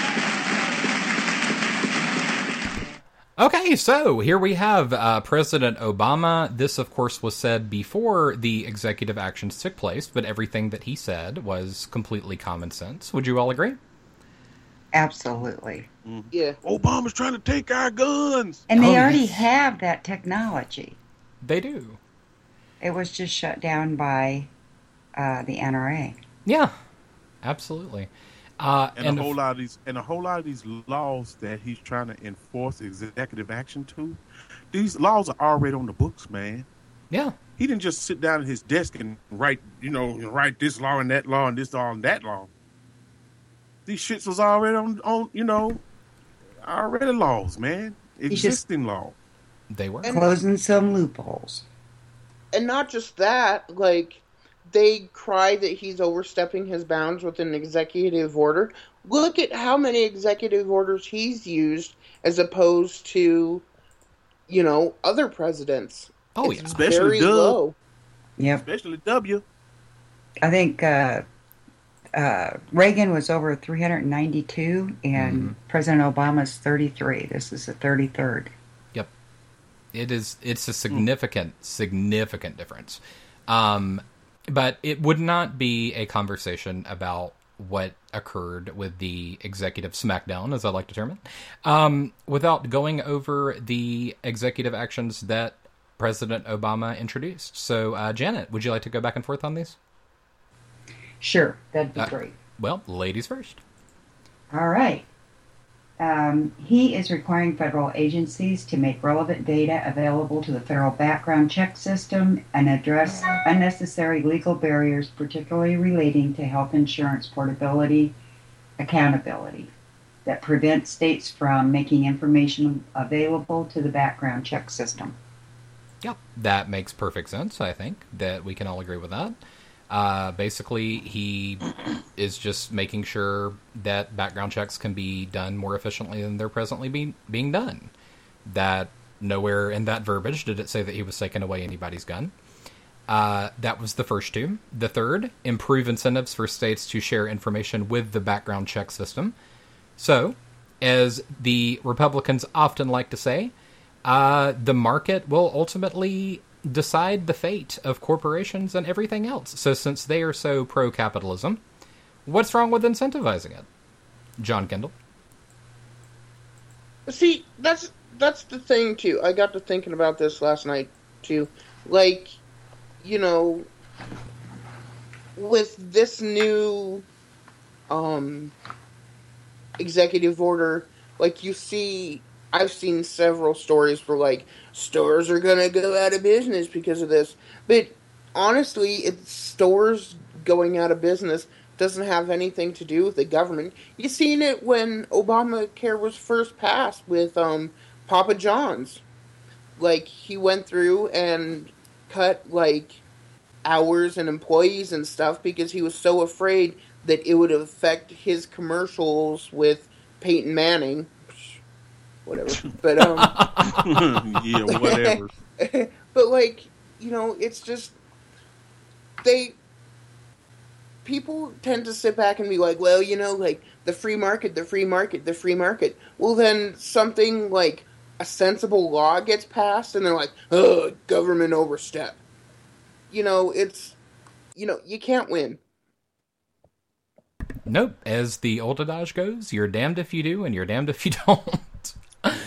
Uh, so, Janet, number four. He wants to direct the Attorney General to review categories of individuals prohibited from having guns to make sure dangerous people are not slipping through the cracks. Duh. Yeah. Proposed rulemaking to give a few law enforcement agencies the ability to run a full background check on an individual before returning a seized gun. That only makes sense. Yeah. These are absolutely It's common sense. sense, man. All these laws just straight up common sense. If you, you know, if you selling weapons to, you know, dangerous weapons to people. Yeah, absolutely. And number six, publish a letter from ATF to federally licensed gun dealers providing guidance on how to run background checks for private sellers. I'm pretty sure that giving a letter to private sellers is not taking your guns away. Number seven, launch a national safe and responsible gun ownership campaign. Nothing wrong with education. I mean, hey, everybody loves education, right? Yeah, well, I mean, you know, with my rifle, you know, I love my gun, but you know, I was taught the correct way to use it. Um, hunter safety was a great benefit to what I, you know, what I already knew that hey, guns were dangerous, you know. It's not it's not going up and like poking someone. It's a lot worse than that. Yeah. Absolutely.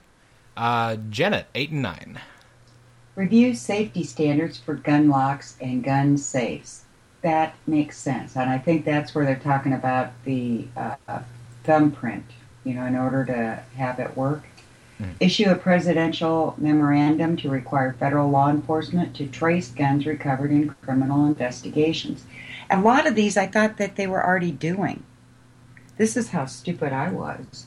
Yeah, I mean, you would think that that would be common sense. If a gun is used in a crime, why would you not trace it? Why wouldn't you do it? Just throwing the question out there. I mean, it, it doesn't make any sense to me not to. No. You know? Uh, so we have number 10 and 11. Uh, release a DOJ report analyzing information on lost and stolen guns and make it widely available to law enforcement. Also makes perfect sense. 11. Mm-hmm. Nominate an ATF director. Nothing wrong with having a director. I'm sorry. I don't mean to laugh. But it's just, Oh god! But you know, the GOP is saying that all these actions are taking away our guns, so uh, I figured we'd go through them line on line and make sure that they weren't right. Uh, Janet, twelve and thirteen. I stuck ATF director. I can't even get over that one. All right. Provide law enforcement, first responders, and school officials with proper training for active shooter situations. And having been a retired teacher, I have been in training. The school did it. Um, but those things are scary, even just training things. But yes, we need to know how to handle that, or they do. Maximize enforcement efforts to prevent gun violence and persecute, prosecute gun crime. There you go. And let's see here, number 14 and 15. Issue a presidential memorandum directing the Centers for Disease Control to research the causes and prevention of gun violence. Now, I know that facts are something that the right are allergic to, but unfortunately, it's time we figured them out. Uh, number 15. Direct the Attorney General to issue a report on the availability and most effective use of new gun safety technologies and challenge the private sector to develop innovative technologies. Uh, this isn't really all that far off from what we've done to solve a lot of our problems. Uh, you can look on grand scales like NASA, where we had a president give out the challenge to get us to the moon. It worked. Uh, this certainly is no flight to the moon. There is no reason that we can't stand up as a society and come up with safer, with better gun safety technology to prevent accidental shootings. And Mm-hmm. like here, like here in Tennessee, and especially here in Nashville, see, uh, we have a law called Crooks with, Grun- uh, uh, Crooks with Guns law, Mhm. and you, and, if you, and you know, like if if you're a convicted felon and you get caught with a gun, that's an automatic five years. Hmm. But you can get out from that five years and, and go to the gun show down here at the fairgrounds and buy your gun. Not surprising. Uh, Janet, 16 and 17, please. And again, the GOP, with along with the NRA, is getting between doctors and their patients by saying, clarify the Affordable Care Act so that it does not prohibit doctors talking to asking their patients about guns in their homes. Mm-hmm. Like doctors, if they know if somebody's mentally unstable, you know, and but they're not allowed to ask. Release a letter to healthcare providers clarifying that no federal law prohibits them from reporting threats of violence to law enforcement authorities. Hello. Imagine that. Hello. Yep. Okay, let's see here. 18 and 19. 18. Provide incentives for schools to hire school resource officers. It's sad that they have to exist, but anything that we can do to help out schools, I say all the better. Uh, number 19. Develop model emergency response plans for schools, houses of worship, and institutes of higher education. So this is expanding not only the incentives and funding available to states to fund educators learning how to respond in these situations, but it's also going to allow for there to be plans in place for uh, schools for other members of the staff uh, in churches, which after the slew of mass shootings we've seen is something that needs to be done, and institutes of higher education. Um, colleges, uh, universities, places where you know we've seen a lot of tragedy. Uh, Virginia Tech, uh, places of that sort. Yeah, now in Texas, they're students are going to be allowed to come in with guns in the classroom. Exactly. I can't imagine that. I, I'm thinking back to teaching high school and having students getting angry and like they're going to come at you. Mm-hmm. What are you going to do with some idiot that has a gun? I don't like the grade you gave me. Boom. Yep. And See? like Robert says, you'd think gun Rob Poole, if you think gun lovers would be all for in, improved gun safety, only in America, I repeat, only in America, are toddlers shooting their parents a thing. Yep. But, and Trump 360 says, I wouldn't say only in America, but that just makes it worse that America has it in common with developing countries. Yeah. What were you gonna say? Yeah. America. Fuck yeah. Yeah, coming through to save the motherfucking day, yeah, America. Okay. America. Anyway, Yes, John. point.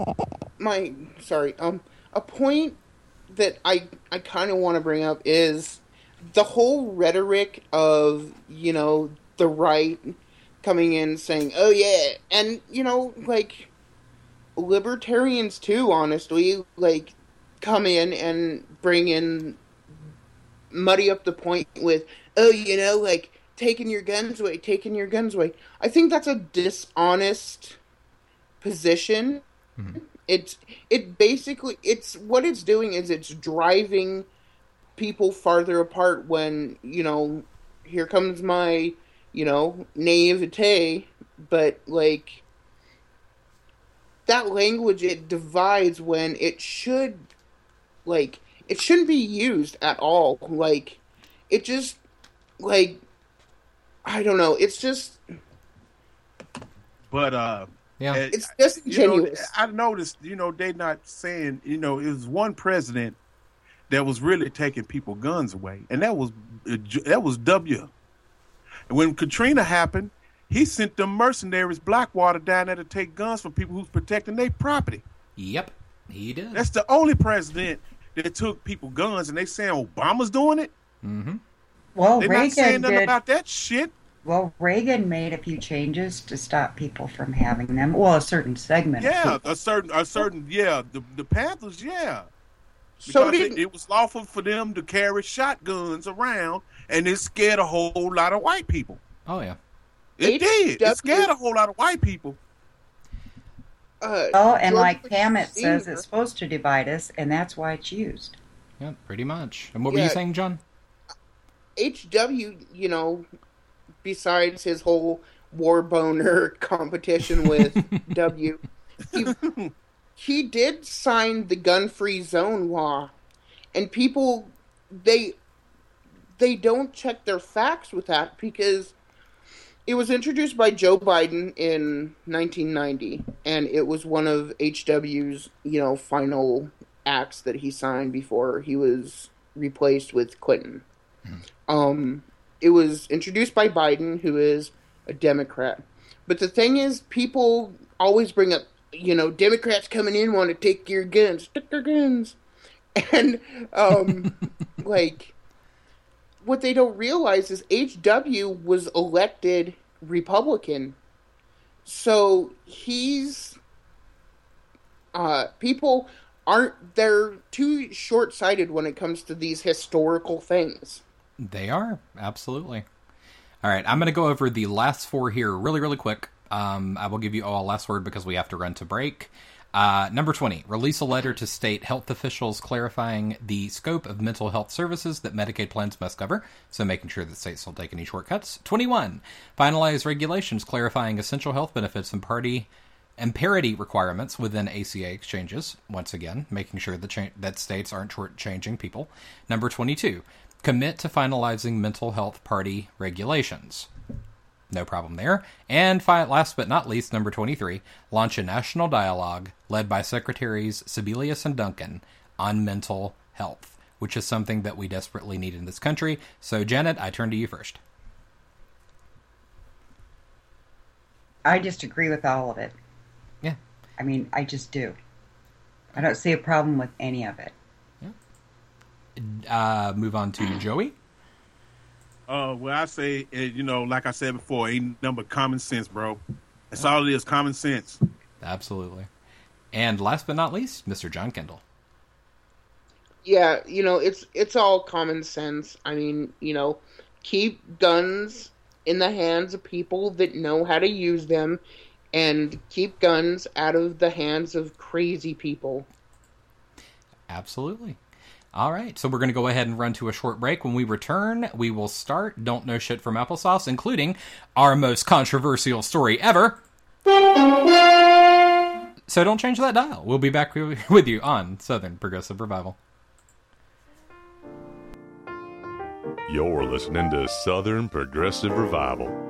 One of the issues I don't think we hear enough about and really can't hear enough about is preparing our students and our people, particularly those who have lost jobs, for the jobs of the future. We need to make sure that our education systems are in place.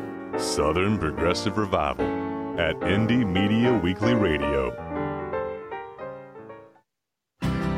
Indie Media Weekly Radio is proud to bring you the Thomas Jefferson Hour, a radio program that models civil discourse, critical thinking, and good citizenship. Join nationally acclaimed humanities scholar and award winning first person interpreter of Thomas Jefferson, Clay Jenkinson, for the Thomas Jefferson Hour, Tuesdays at 10 a.m., Sundays at 4 p.m. The Thomas Jefferson Hour on Indie Media Weekly Radio. Visit them at jeffersonhour.com.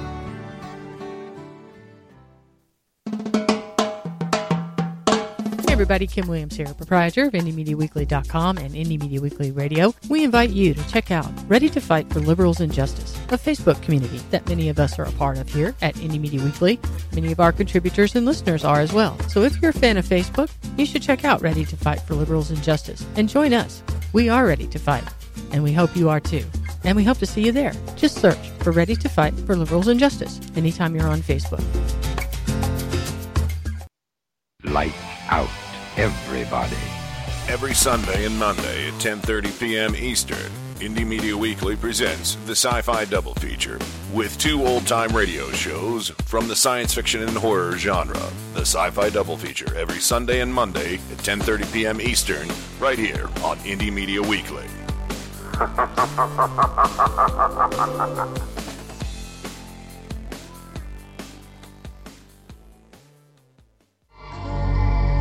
Come, come walk with me, Michael S. Sharbaugh, through the broken doorway, where you will discover the freshest in pop, rock, psychedelic, ambient, and experimental musics. 11 a.m. Saturdays and Wednesdays, and only on IndieMediaWeekly.com.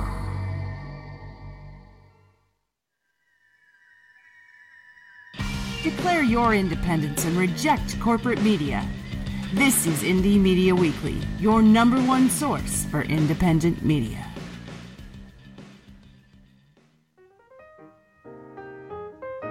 You're listening to Southern Progressive Revival. Too busy giving tax handouts to large corporations, the Republicans haven't been working for the middle class. And as a result, many families are still struggling to make ends meet. Southern Progressive Revival at Indie Media Weekly Radio. All right, everybody, welcome back to Southern Progressive Revival. I would like to go ahead and welcome back my wonderful co hosts, beginning with Mr. Joey Word from Nashville, Tennessee. Welcome back, sir. Hello, everyone. Hello, chat room. Yes, indeed. Hello, hello. Hello. All right, and of course, joining us as always, our very own Ms. Producer, Ms. Janet Lee from Lake of the Ozarks area, Missouri. Welcome back, Janet. Hi, everybody. Howdy ho. And last but not least, the newest member of our team, our junior co host and senior correspondent on the Waka Waka, Mr. John Kendall from Missoula, Montana. Yep. Waka waka. All right. So, are you all ready for a little bit of drama in your lives? Yeah? Yeah? sir. Who doesn't good. love drama? I know, it's fun. It's good stuff. All right, so let's go ahead and start Don't Know Shit from Applesauce. All I ask from you is a very simple answer to a very simple question. Are you crazy? Or just plain stupid? But I will ask that everyone please behave. He's a lunatic. I'm telling you. Can I help you with that? Y'all don't know shit from applesauce. All right, welcome to Don't Know Shit from Applesauce, the part of the show where we talk about the folks that don't know shit from applesauce. Uh, so, the audio that we are about to play is from a philosopher professor at the University of North Dakota. No comments, John. And he looked at the issue of open carry from a philosophical perspective. We had to cut this audio into two parts because of its length, but I wanted to put it out there. Before we start playing, I would like to encourage everybody in the chat room to put in their opinions.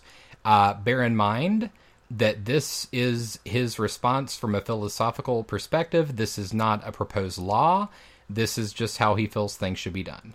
So we are going to go ahead and start with the first part of the audio, and I will start with Mr. John Kendall since uh, he is new for one and uh, is very well versed in guns, like our very own Mr. Joey Word. So let's go ahead and start that now. I really wanted to talk as a philosopher about the gun rights debate, but most specifically, I wanted to talk about open carry activists.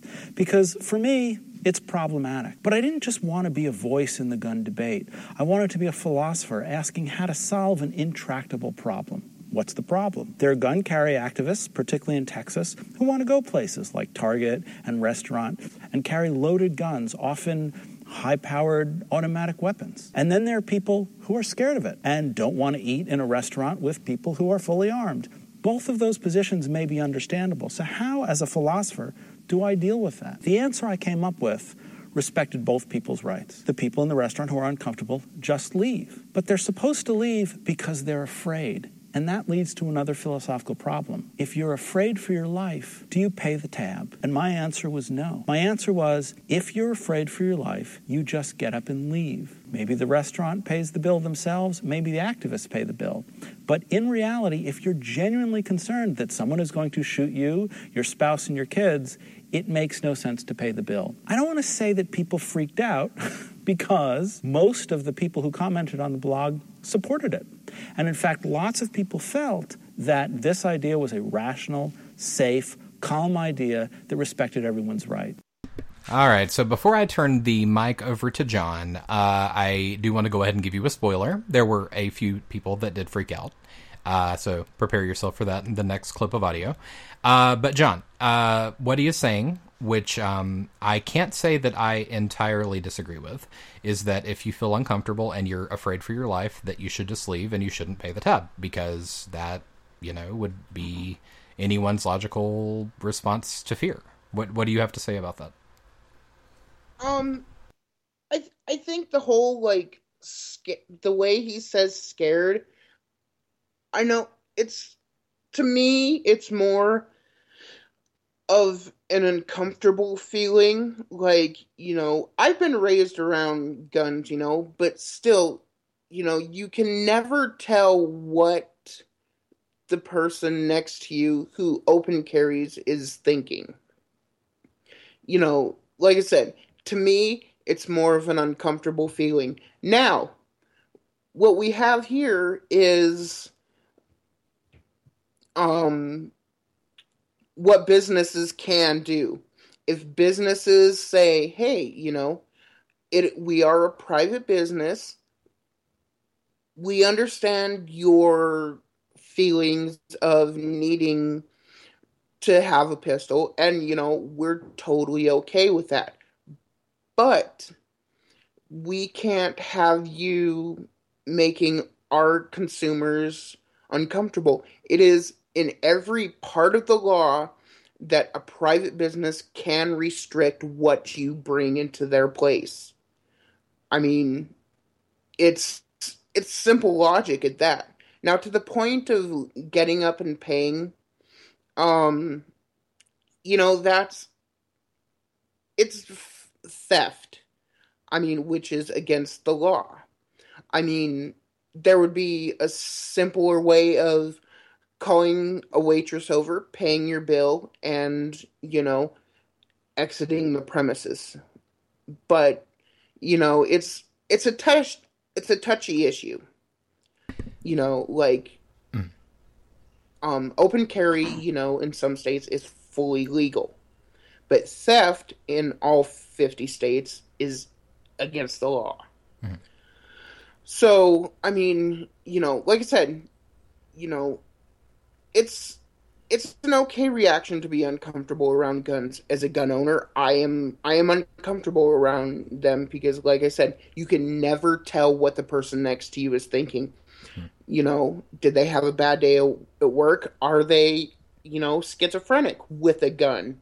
Hmm. So, you know, it's it's it's a tough issue, but you know, it's you know, it's it's private businesses business to do what they think is best for them. Okay. Well, I know that Janet had a little bit of a different take on this. Um, would you like to uh, state your opinion? And uh, afterward, if there is any comments from the chat room, I would love to hear them. I think you ought to do what he says. And um, I've already seen one comment from Chad, and I understand what Jonathan or John. We got too many J's around here. Um,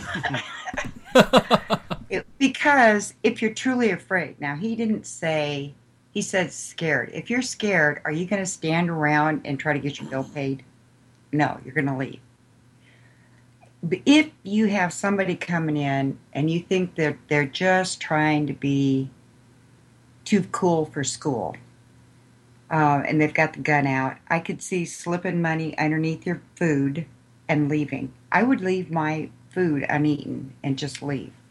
Then I probably wouldn't come back to the place because they are allowing people with guns in their establishment.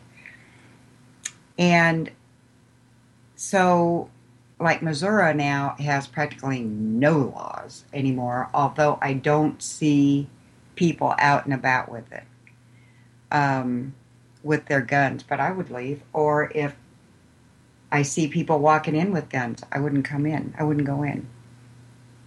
I, I don't see a problem with that. If they're going to go in and they're going to scare the customers out, then those people coming in with guns need to pay the tab. Or the business. All right. And uh, you said that we already had one. Uh, yeah, Joey, go. now.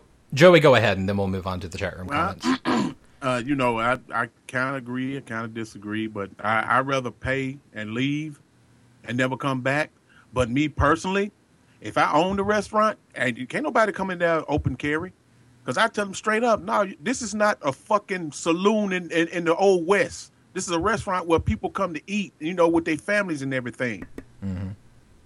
You ain't gonna come up in here and and uh, uh uh scare scare my customers like this. You know, I got a living. You know, well, what if you what if you get robbed? Well, that's why I got insurance. That's why I got insurance. That's what the cops are for. You know, Yep, it's exactly. crazy, but you know, I you know, me personally, I will pay. You know, I see you know, the motherfuckers coming in there trying to intimidate me with his AR-15 on his back. Oh well, you know, if I'm with my family or something, or girlfriend or somebody, you know, uh, hey, I'm gonna go on and pay this, and I'm out of here. I ain't never coming back. And then I'm gonna call. I'm gonna call the place and say I'll never come back, and, I, and I'm gonna tell everybody else not to come back because you got you know lunatics coming in there well, uh, with open guns, you know, open to carry guns, and you know, and I'm a gun owner. Yeah. And I, I think that speaks to what John Kendall began with, and, and Janet alluded to it as well. You know, private businesses ultimately do have the final say on whether they allow people to open carry in their establishments. Um, Although so, insurance companies may end up having the final say because if they have to pay a few claims from some of these people getting, you know, all uh, deadwood on them, they're going to put a stop to it pretty quick. yeah, absolutely. Uh, all right, and uh, what are we what are we hearing from the chat room? All right, Um, Hammett. I'll read one and then you read one. How's that, John? Okay. Pammett, I think he's using flawed logic to sucker people into thinking it's reasonable to break the law. I feel a big backlash from the right about how crybaby libs are wanting another handout. John? Um, XX Trump 360 XX says, I don't think it's logical to say it's reasonable to break the law, even if it is unjust. I think that there are exceptions to law where certain transge- transgressions can be overlooked. And you can see from precedent that reasonable courtrooms or law enforcement officers will overlook them given the circumstances. Mm-hmm. Mm. Snork says, need to place your gun on the counter, which that I could kind of see too, to be stored while you're eating. The person that stores a gun must lick the gun, especially with the side of the tongue that has horse or now that that might not be reasonable, Snork. but I like your way of thinking, sir. Snow come with some shit, don't it, boy? Yes, I did. he come with boy. he makes me laugh all the time, man. With his, his sayings, man. Yep. John, you gonna get Trump's next Trump one? Yeah. Um. Anyone? Anyone remember when those wing nuts walked into a Taco Bell in the South with AR-15s, supposedly protesting gun control? And Snork says charge a five thousand dollar extra insurance fee to bill for people that open carry that are not police. Uh, and then Trump says, "Hell, I don't want police with guns in a small pack space either." yeah, with their history, I uh, would have to say that I completely agree with that. Oh yeah. Mm-hmm. Yeah, I mean, so, and I understand it is breaking the law to just walk out if they come in with their open carry crap. Mm-hmm. But um, and Pam makes a good point too. I recall old westerns even having rules of checking your weapons at the saloon. Mm-hmm.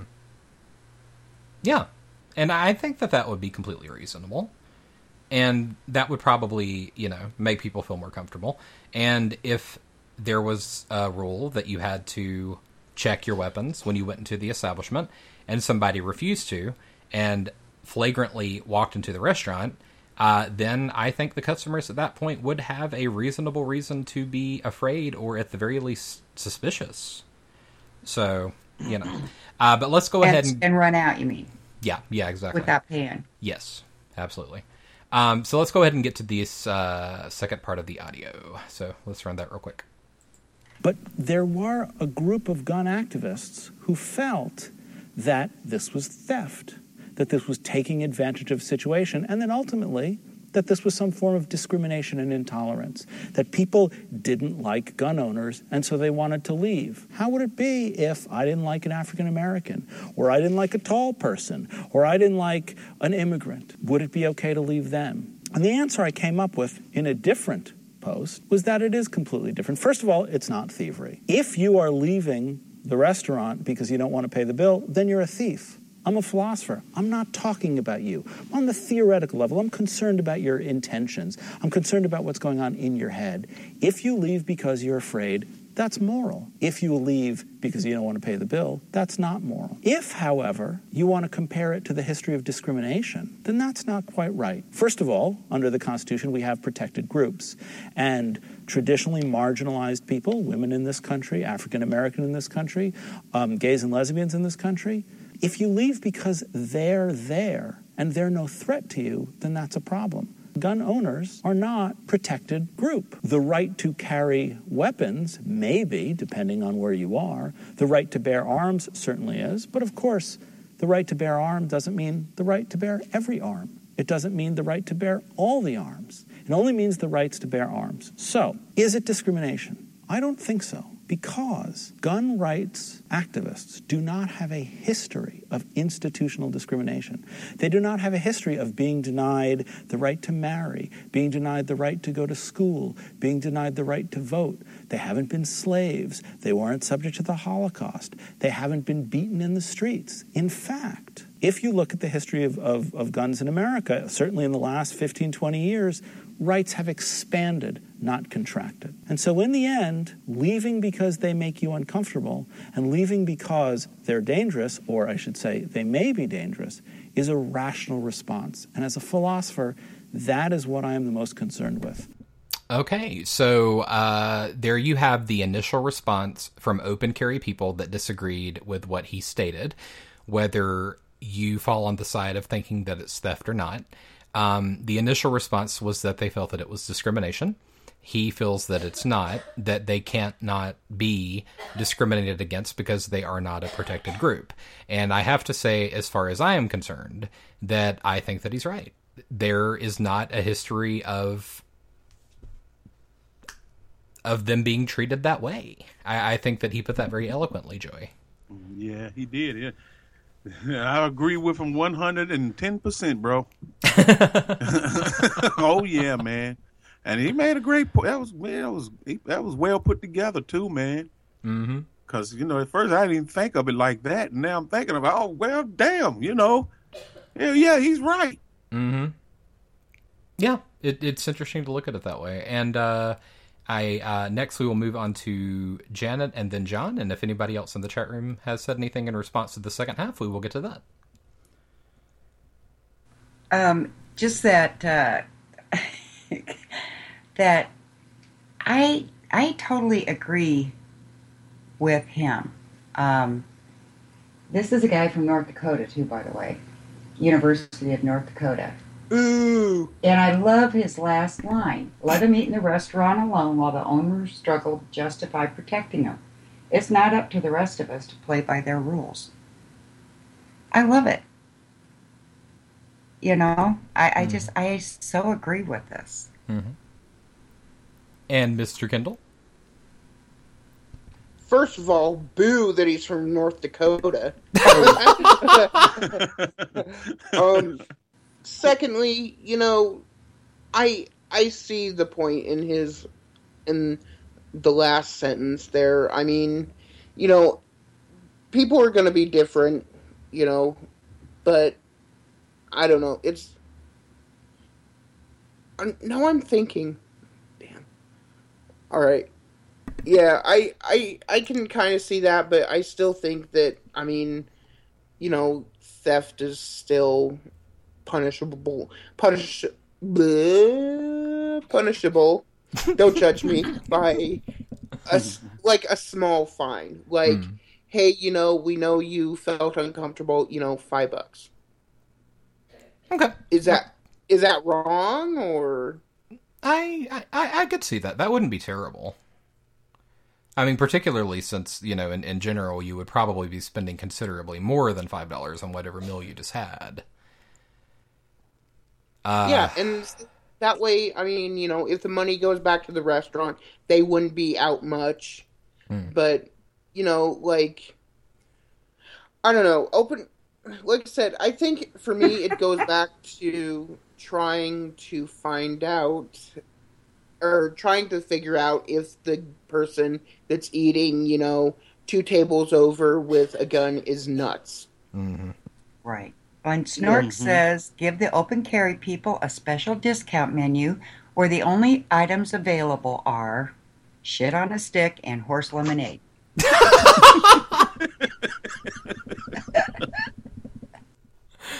Oh, snork. With hor- horse herpes, Trump 360 says. ah, yes. Them's good Oh, villains, let me tell you. Um, oh gosh. Oh, Lord. Oh, Ooh, man. Our Mm. guest is coming up next. Yes, our guest is coming up next. Um, and since we only have one minute to break, we only got to. I, I told you, Janet. I, I told you that would take a while. So, uh, yeah, just interesting side note. We meet every week to develop the show for you guys and to go over all the audio. She stuck this in there along with several other stories. And as soon as I saw it, I said, This is going to cause the most discussion of any story that we've ever talked about, which is why I overused the, drum, the drama sting. And uh, I was right. So there we go. Yay, one for me. Oh, and Pam had said this could be like the um, the new non-smoking smoking sections. Like you could be a carry or a non-carry section. Will you be dining armed or unarmed this evening? will you will you need a flak jacket with your meal today oh, I like that one. Good one. I do too. That would be beautiful. You gotta Oh, dis- we got a discount on nine millimeter bullets. if you if you order a hun- if you buy a hundred dollar gift card, you'll get a small box of nine millimeters. Just lump it all together, make this all a beautiful, beautiful combined industry. All right. If you do a, if you do hundred and twenty five dollars, you get a bouquet of nine millimeter bullets. Oh, a bouquet! Wow, how beautiful! Like bullet of the month club. Oh, oh. oh, my. I like it. Oh, and I just got a message from Sister Joe. She's not here tonight because she has a migraine. Oh no. Well, if she listens to, if you listen to our podcast, Sister Joe, I hope that your migraine went away quickly, and we love you, and we miss you, and we hope to see you back here next week. All right, so we are going to go ahead and head to break and get on our very special first Southern hospitality guest of the year, Mr. Joe Lee, the liberal redneck. Uh, so we are going to go ahead and play a song. Oh, I'm sorry, not a song on this break. We are going to play the liberal redneck episode number 74, so that all of you can get introduced to him. So uh, on the way out, we will be, of course be playing our bumper meant specifically for this half hour, and that Janet loves more than life itself. So we will be right back here with you on Southern Progressive Revival. You're listening to Southern Progressive Revival. If somewhere within the Bible I were to find a passage that said 2 plus 2 equals 5, I wouldn't question what I'm reading in the Bible. I would believe it, accept it as true, and then do my best to work it out and to understand it. That just makes no fucking sense. I mean, it's just bullshit. Fuck. Oh my, my, my. Southern Progressive Revival at Indie Media Weekly Radio. LR, the liberal redneck here, coming to you from a world with a history of men treating women like property instead of the equal but different human beings that they are. And I think I understand why. It came to me in a story I was doing for my radio show about the slavery and the Civil War. This mistreatment of women has been going on since the days of Neanderthal, and I never understood why. But the head of the history department at West Point indirectly pointed out the why when describing that throughout the Old South, even whites who owned no slaves were big supporters of the institution. The reason? As long as there were slaves, then poor whites would not be at the bottom of the social ladder. And that is why men have traditionally been so fierce in their subjugation of women, so that they can have someone beneath them on the social ladder. Amen. Ladies, haven't you had enough of this shit?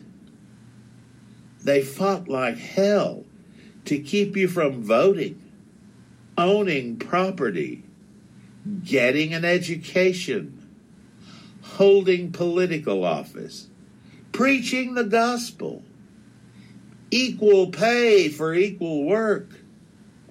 And they even want you to prevent you from making a decision, a medical decision about your own body. Don't you think it's time you did something about it? You outnumber the men. You have the power to force changes. Do not vote for any politician that does not support you in every way possible. And change will happen. You can reach me at the liberal redneck at gmail.com and you can talk to me every Thursday at noon Central Standard Time on blogtalkradio.com. All right, everybody. So uh, we had our call come in a little bit preemptively, but Mr. Joe Lee, are you there, sir? I am, sir, and thank you for having me on the show. Ah, thank you so much for being here. Uh, my name is Jonathan Matthews. I am the host of Southern Progressive Revival, and I believe that you know our phenomenal Ms. Producer, Miss Janet Lee. Hi, Joe. I have. Uh, we've discussed uh, each other well uh, over Facebook. We haven't physically met, but I feel like we're kindred souls. Yes, we are. We are. and Pamit sends hi.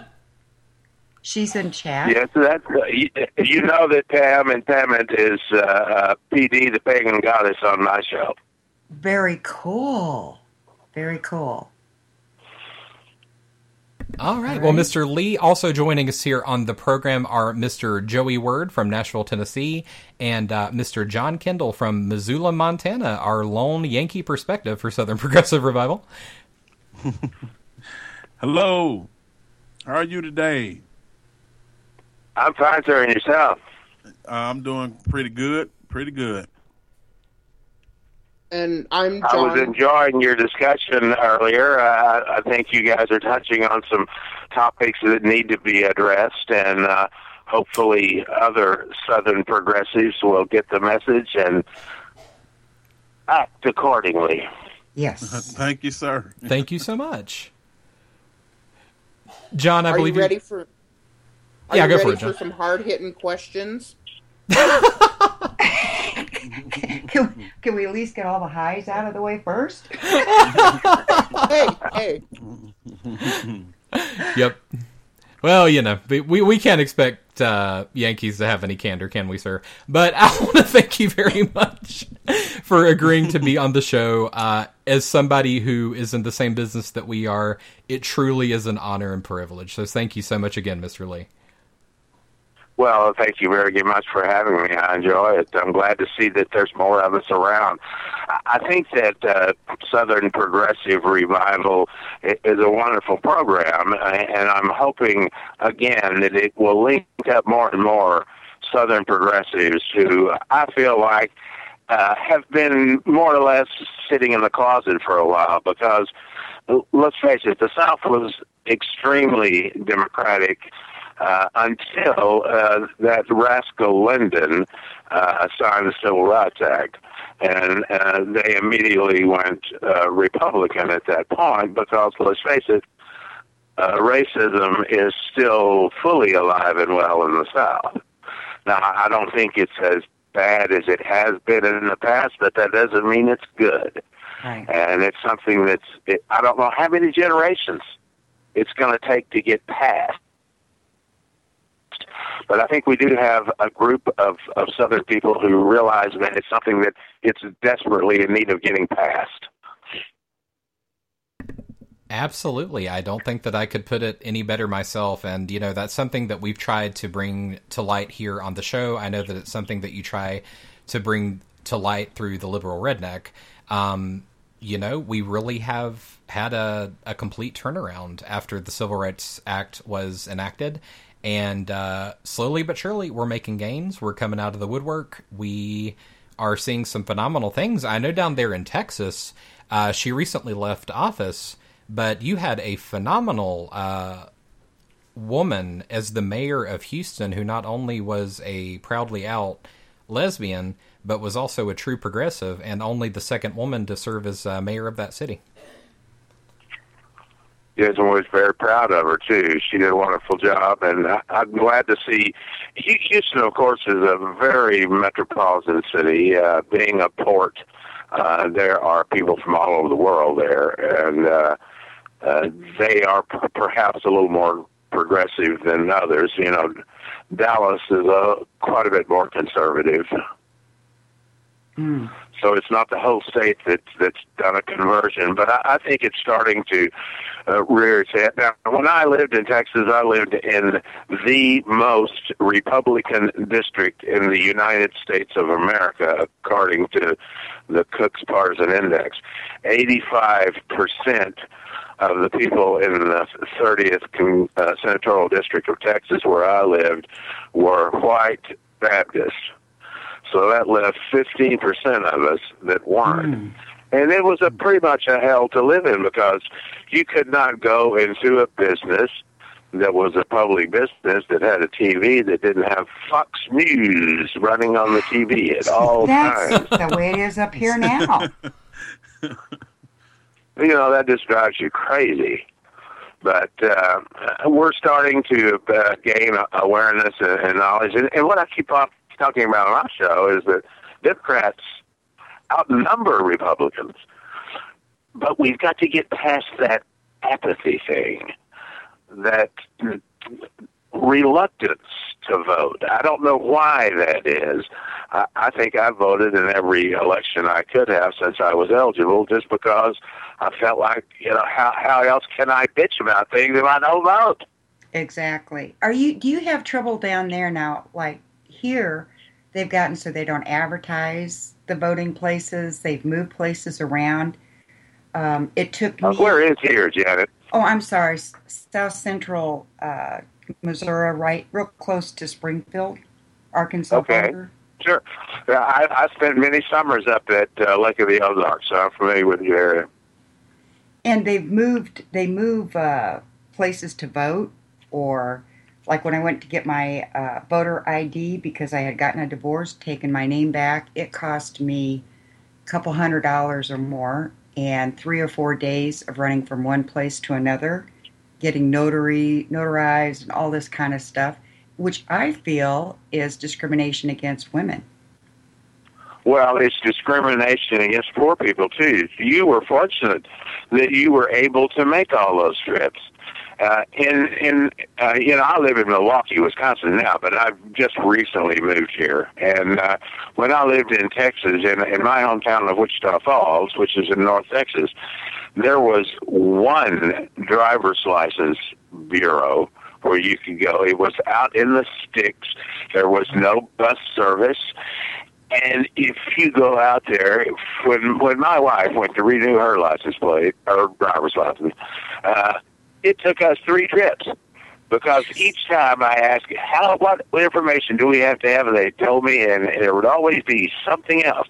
Well, you know, we were able to make those three trips. We had a car, but a whole lot of people don't, and they don't have public uh, transportation out there, and they don't keep uh, late hours for people that work. So there's a lot of discouragement uh, uh, of getting people right their driver's license and the ability to get around and, and register to vote and all of that. It all it all ties together. It's a uh, something that we've had to battle for a long time, and I hope that we're slowly making progress against it, uh, making people aware of it. I hope that's the case. Oh, I do too. Oh my gosh. Do you really think that Texas is turning blue?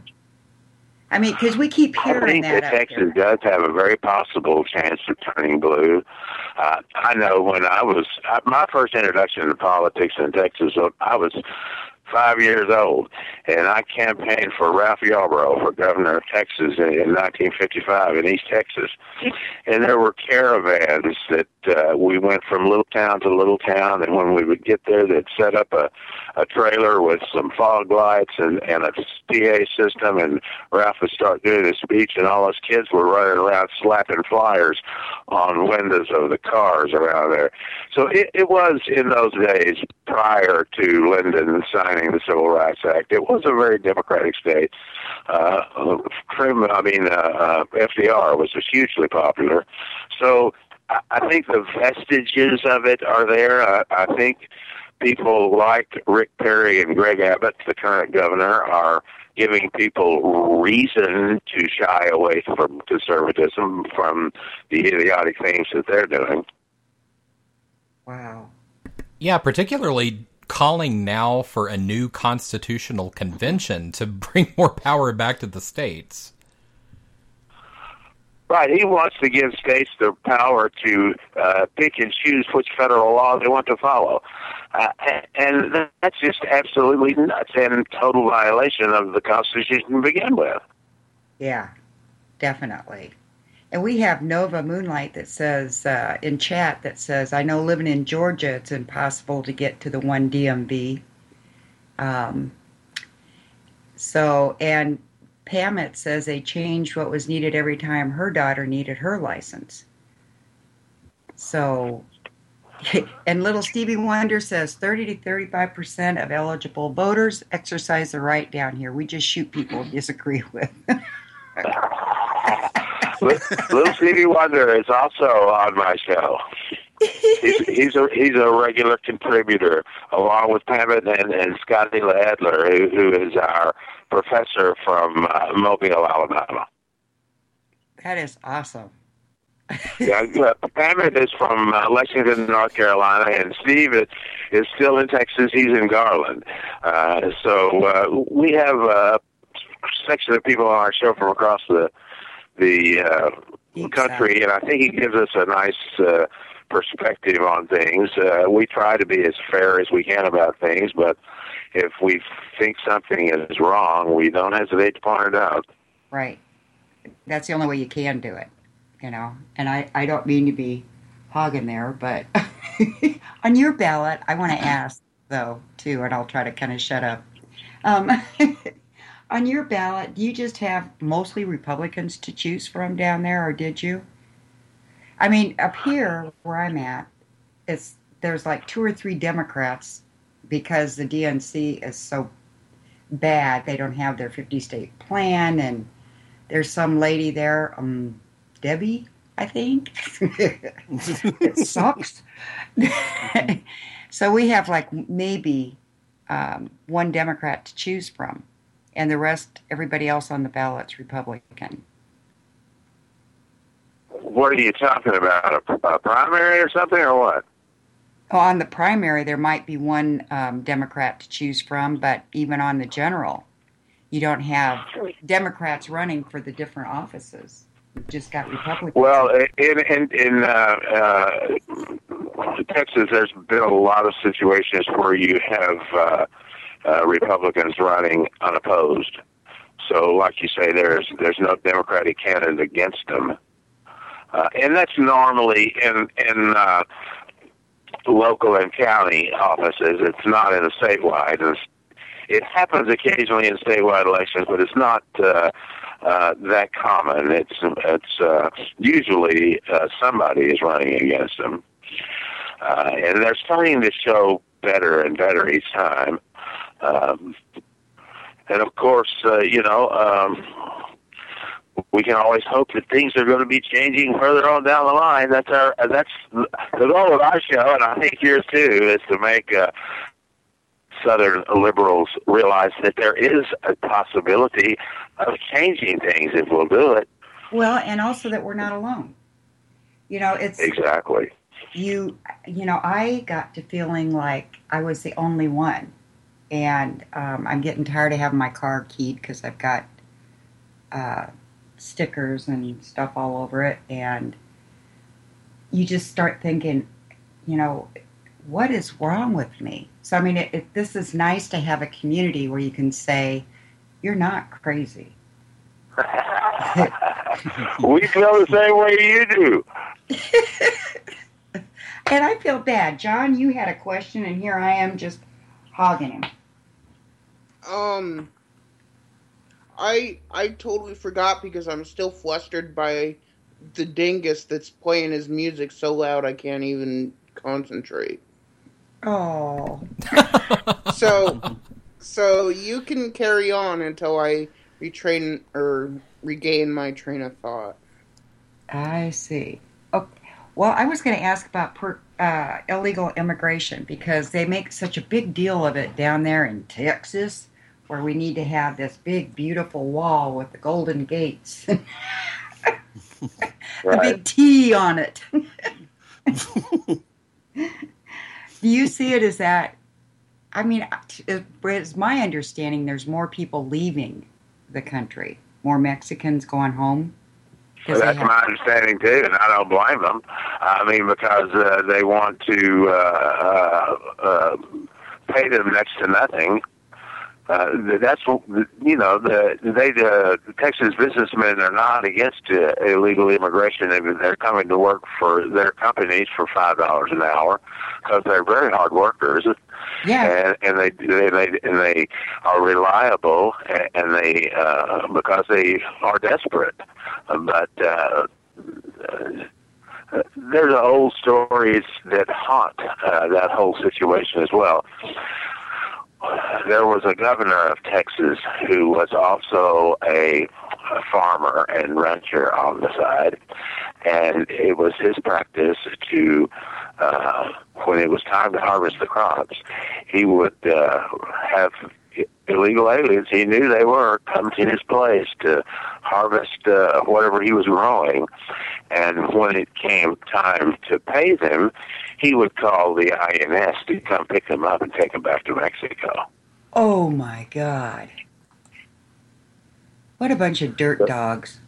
It is, and it's a hard, uh, hard thing to overcome in in in in history, uh, a history of discrimination like that. That to, gain confidence, then you you, you have uh, people like the Castros in San Antonio, uh, who are obviously Hispanic and, and are bridging the gap between the ones that. Uh, were abused and the and the ones that have uh, done extremely well because there's been some very very successful uh, Hispanic people in Texas. Yeah, and um, I just that's just so unbelievable. And but part of it, what I'm, you know, I think this all boils down to a whole lot of these issues are what uh, Pam has said too is that pretty soon white is not going to be the majority. And white men are afraid because, like your show said, we women are the majority. You know, we're 52% of the population. And yet we go along with all these skeeters taking away women's rights and their autonomy. And I mean, I don't get it, but obviously they're not getting out and voting. And um, I think the white men, the angry old white men, are afraid, and they are trying to keep that fist, you know, an iron fist. Well, I think you're 100 percent right. They they've had the power for so long, they don't want to give it up, and they realize that there is a challenge to it, and they're trying to fight it every way they can they've had it their, their way for way too long, and I, I don't understand why. Uh, I understand the fact that they have, but I really don't understand why we let them get away with it. Those of us who don't agree with that. Exactly, and you know, and I also too, I think it's white privilege that they don't recognize that they've had their entire life, um, and even I don't know. I it, with women, you know, at, at one point I felt like they were doing that to women to try to force white women to have more babies, which when it first kind of flitted through my mind, I thought, oh, that can't be the reason. But then it just keeps coming back, flips right back through again. well, yeah, you know, you, you got a very valid point because you were pointing out earlier that we we uh, I'm white, and uh, it, it's going to be a minority if it's not already. And, and a lot of story, a lot of reports that I've read said that white is already a minority in our country. Uh, so they're struggling to to keep the power without having the majority, and that's going to be difficult. So what do you do? You prevent the minority from voting, and that's what they work extremely hard at. Yes. Joey, why don't you pop in with something? Uh, I don't have anything to say. You're listening, huh? I'm just listening. it was interesting, man. well, I, I I have a question. Okay. Um, I may think of some here in a few. okay, John. Um, hi, I'm John from Montana. um, you know, political talk aside, um, is there um, any artist in the um, past or present that you feel that has gotten the progressive message out there through their artwork the best or um, anything like that whether it be um, visual art or music or um, anything else like performance art? I can't think of anyone off the top of my head, uh, and and that's just my ignorance, I'm sure, because uh, in a in a say the largest Texas, I'm sure there are a lot of people out there that that uh, uh, do represent the progressive viewpoint from a artistic standpoint. I mean, we try to do it, of course, uh, on, on our show, as as do you. We try to uh, not only be entertaining, but we try to educate at the same time, and we concentrate on three primary areas when uh, when we're doing our show. We we have uh, myself and three other contributors, which I've told you about, and we all research stories in the areas of politics, religion, and guns because we feel like these are the three areas that are most dominant in changing and influencing our society right now. And we we try to present the, the facts of the situation that kind of tend to get covered up by mainstream media.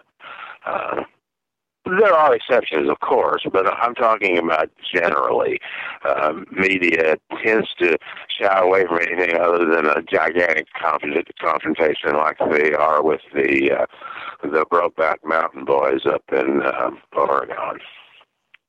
I guess they asked for a big old list of stuff, and one of our contributors, Caitlin, or the gal that's in chat, said uh, there were throw rugs they were asking for. I'm sorry. I'm surprised they don't cause they don't ask for lullabies and someone to come tuck them in. How did they ask for that, Caitlin? Oh, oh, my gosh. god! I just I couldn't believe some of the stuff that they were asking for.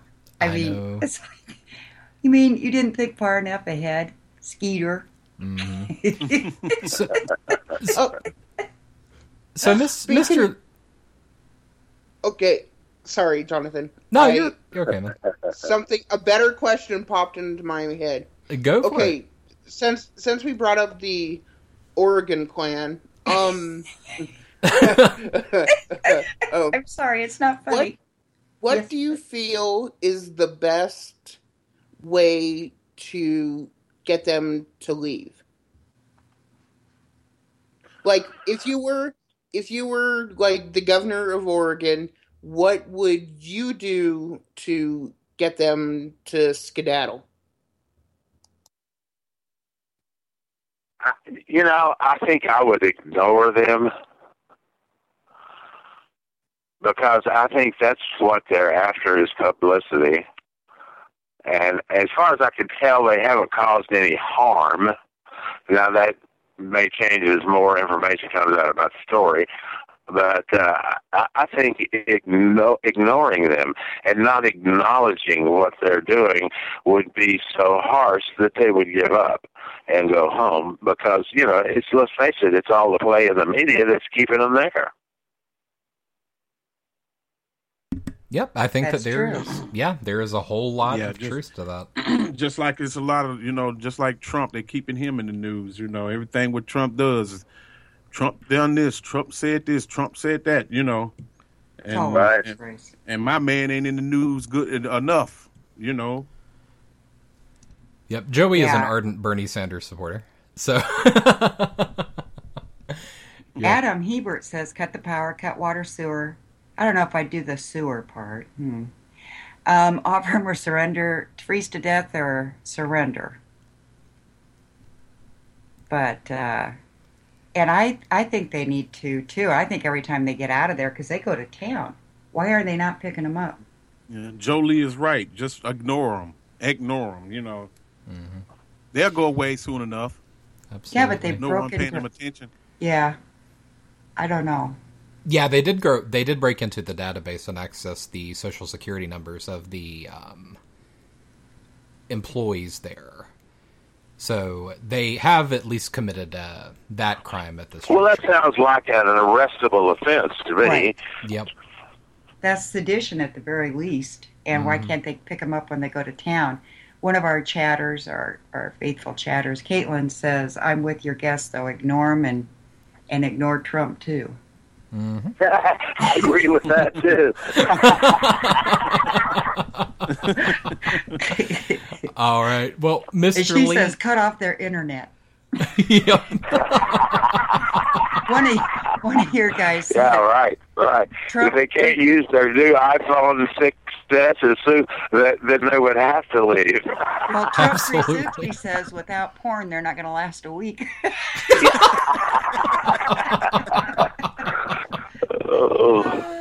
Very lonely men. All right. So, Yeah, Miss. That's a joke going on up there, man. That's a straight up joke. It is. Oh gosh. Oh, Mr. Lee, uh, we do have to run to a quick break, real quick. Do you mind hanging on with us uh, for the rest of the show? Oh, you bet. Go right ahead. Well, thank you so much. Well, we're going to go ahead and head to a very short break. I'll just play a song on this that uh, hopefully Mr. Lee will appreciate, and we will be right back here on Southern Progressive Revival. You're listening to Southern Progressive Revival.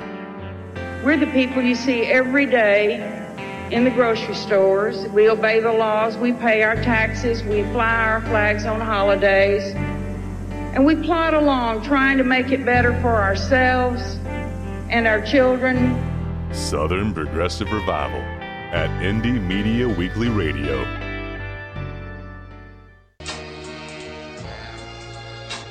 Yeah. Macaroni. DOP. Fool, my mama's a woman. So you know what side I'm on.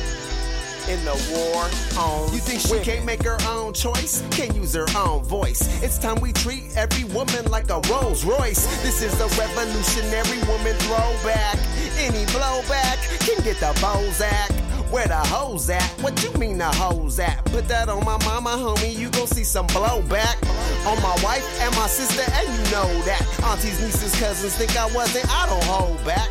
I won't let it go. Rest in peace to Betty Joe. Women make the world go round. I'm here to let you know. Throw your hands up, everybody stand up. For the women in your life, you better man up. Better man up. Look out for the vultures. Get the disrespect of women out our culture.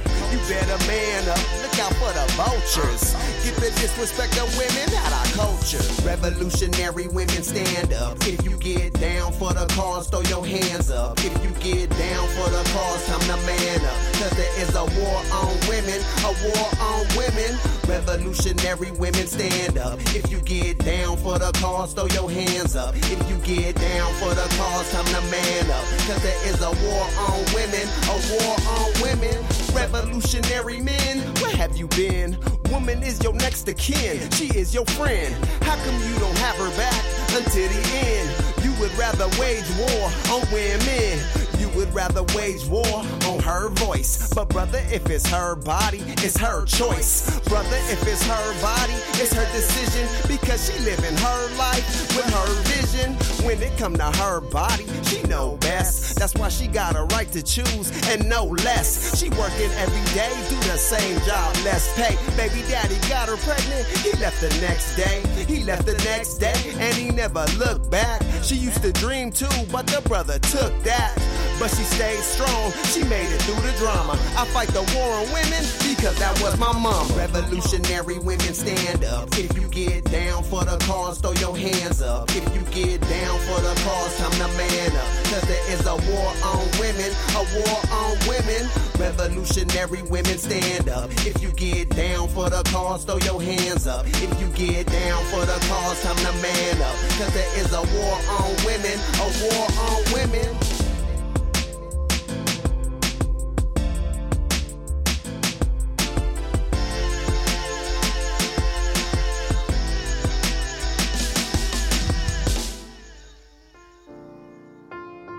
You're listening to Southern Progressive Revival. One of the issues I don't think we hear enough about and really can't hear enough about is preparing our students and our people, particularly those who have lost jobs, for the jobs of the future. We need to make sure that our education systems are in place. Southern Progressive Revival at Indie Media Weekly Radio. All right, everybody, welcome back to the final segment of Southern Progressive Revival for this Sunday, January the 10th, 2016. I would like to thank you, Missoula, Montana, Nashville, Tennessee, and Lake of the Ozarks area, Missouri, and most of all, Mr. Lee, thank you once again for being on the program tonight. Well, it's sure been fun. I'm enjoying it uh, a great deal. I hope you'll have me back again. Oh, and I hope you guys will think about uh, coming on my show every Thursday at uh, noon Central Standard Time on blogtalkradio.com. Well, Oh, I that want to. yeah, absolutely, that would be an honor, and we would absolutely love to have you Yeah. back, sir. So, I, I wanted to backtrack just a tiny bit because you mentioned something that has proved to been to be an issue for me over the course of my life.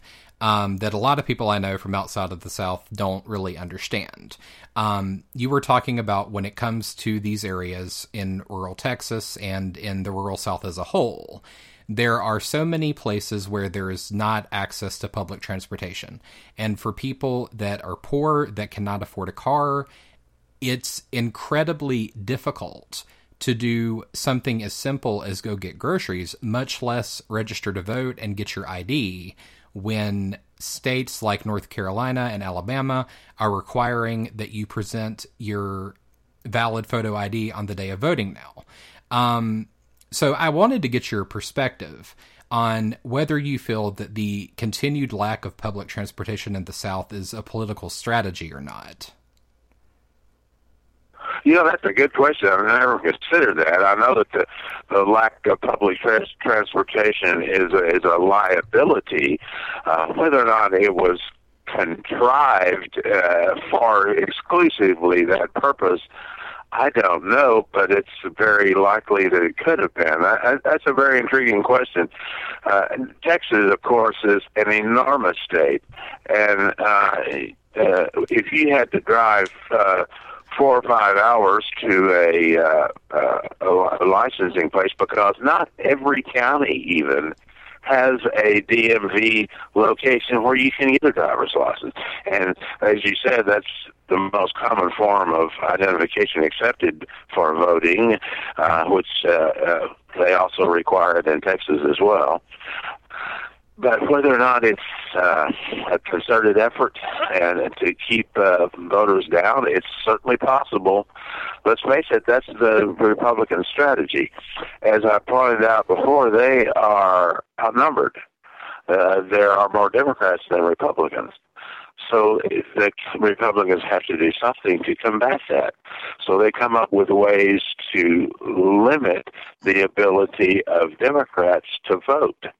And that, of course, is one way. is by putting restrictions, pretty ridiculous ones, on uh, uh, how to obtain the proper identification. And in the past, you've been able to, on the day of elections, to go in and register and vote. But no more. That's not allowed any further there in Texas.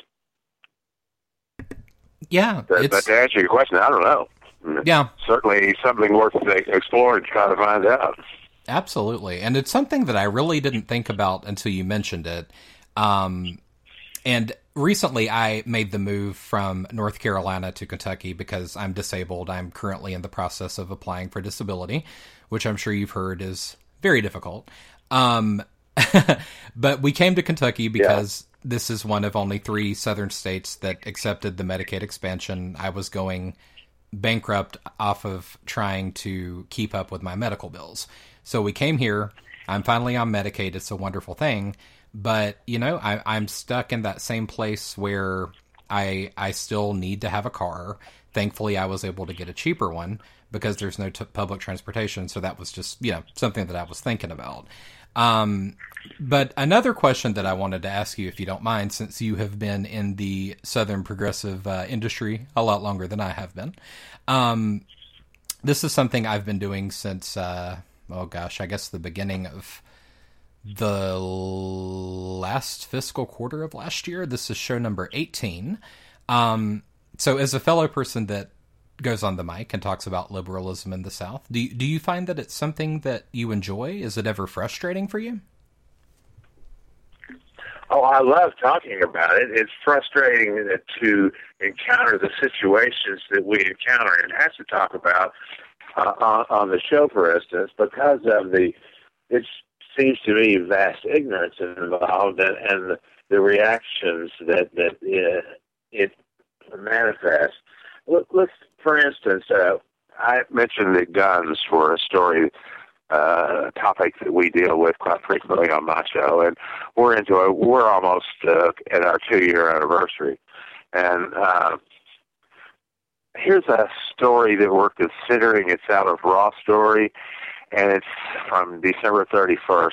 The headline reads: Las Vegas cop couple wakes up and accidentally fires 27 rounds at the mother who lives with them.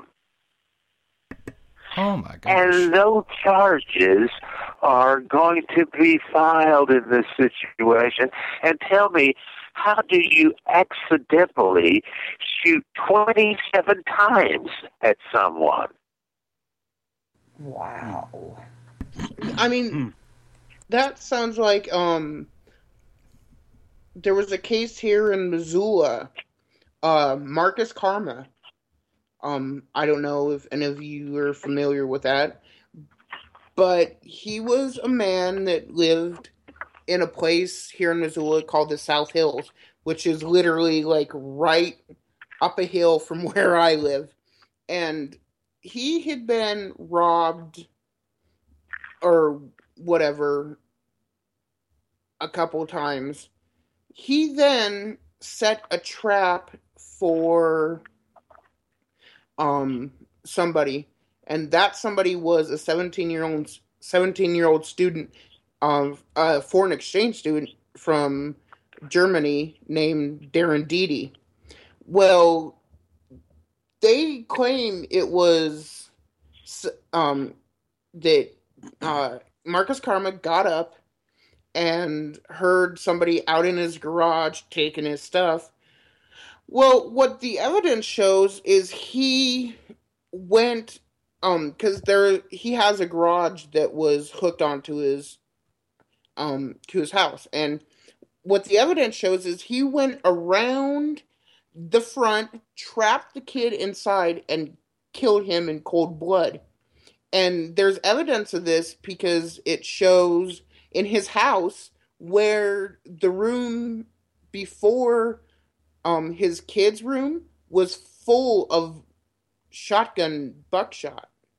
So it just seems like the more unstable, you know, are these kind of people that, you know, shoot first and ask questions later. Yeah, there's no question about that. In fact, it's a, uh, police officers feel like they can pretty much do it with immunity because they pretty much have. Uh, there's been the rare instances where uh, charges have been filed, but the, the situations where they have obviously stepped over the line and there are no consequences for it fosters more of that type of activity because they feel like, look, if we can get get away with it, well, so let's not, not worry about it. There are no consequences for for the police officers, especially that do that. And you know, the staggering thing is that in one month, our police force in the United States kills more citizens than they have in Great Britain in 200 years. Wow. Wow. In one month. 200 years. Wow.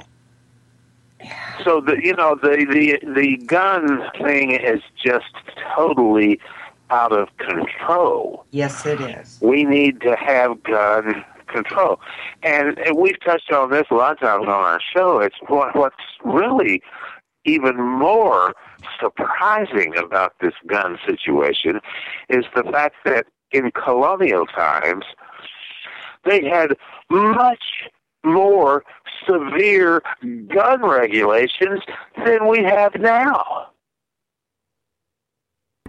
Mm.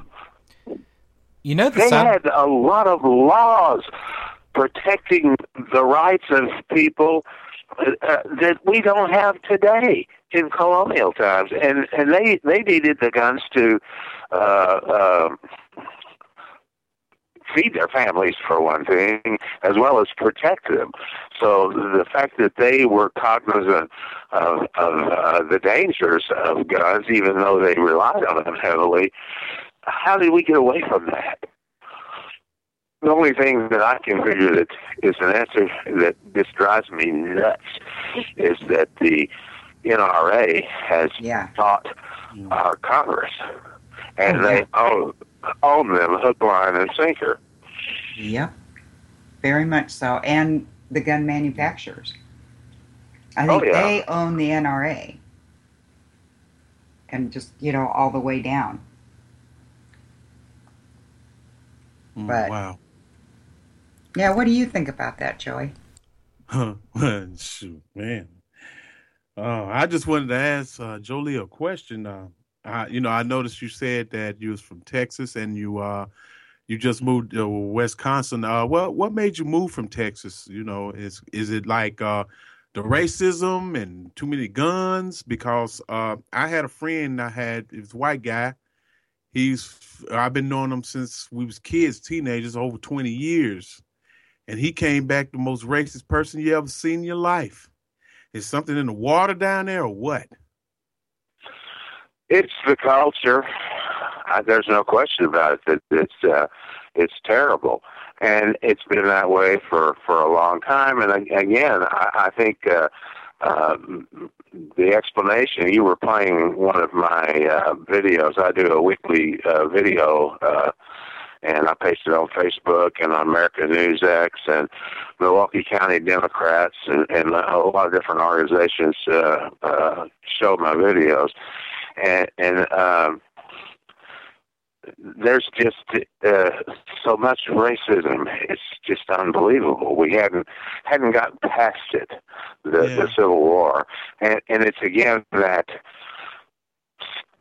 compulsion. I I don't know where it comes from to have someone beneath you. I I've never felt that. I don't feel the need to have someone beneath me. I get too much pleasure out of the people that are with me. Yes. They'd rather have someone beneath me. So I, I don't understand the compulsion, but it's there. There's no question about it. The desire to be better than someone it seems to be overwhelming in our society, and I don't know why. I wish we could get away from it and accept people as equals. Then everyone could live together a whole lot better.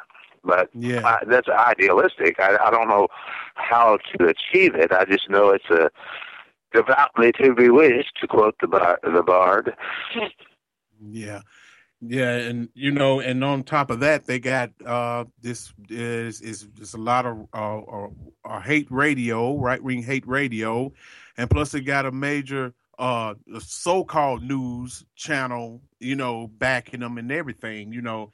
And we we in this battle, but we I refuse to lose. I refuse to lose against these people because these are a bunch of evil people. They are, and and uh, don't you love how they uh, uh, present themselves as such good Christians? Yes, And that's another thing that drives me absolutely insane. And what do we call them, guys? Good Christians are not racist. I'm sorry. Yes. Yeah. Amen, brother. And what we call them guys? Hypocristians. I like that. That's a good one.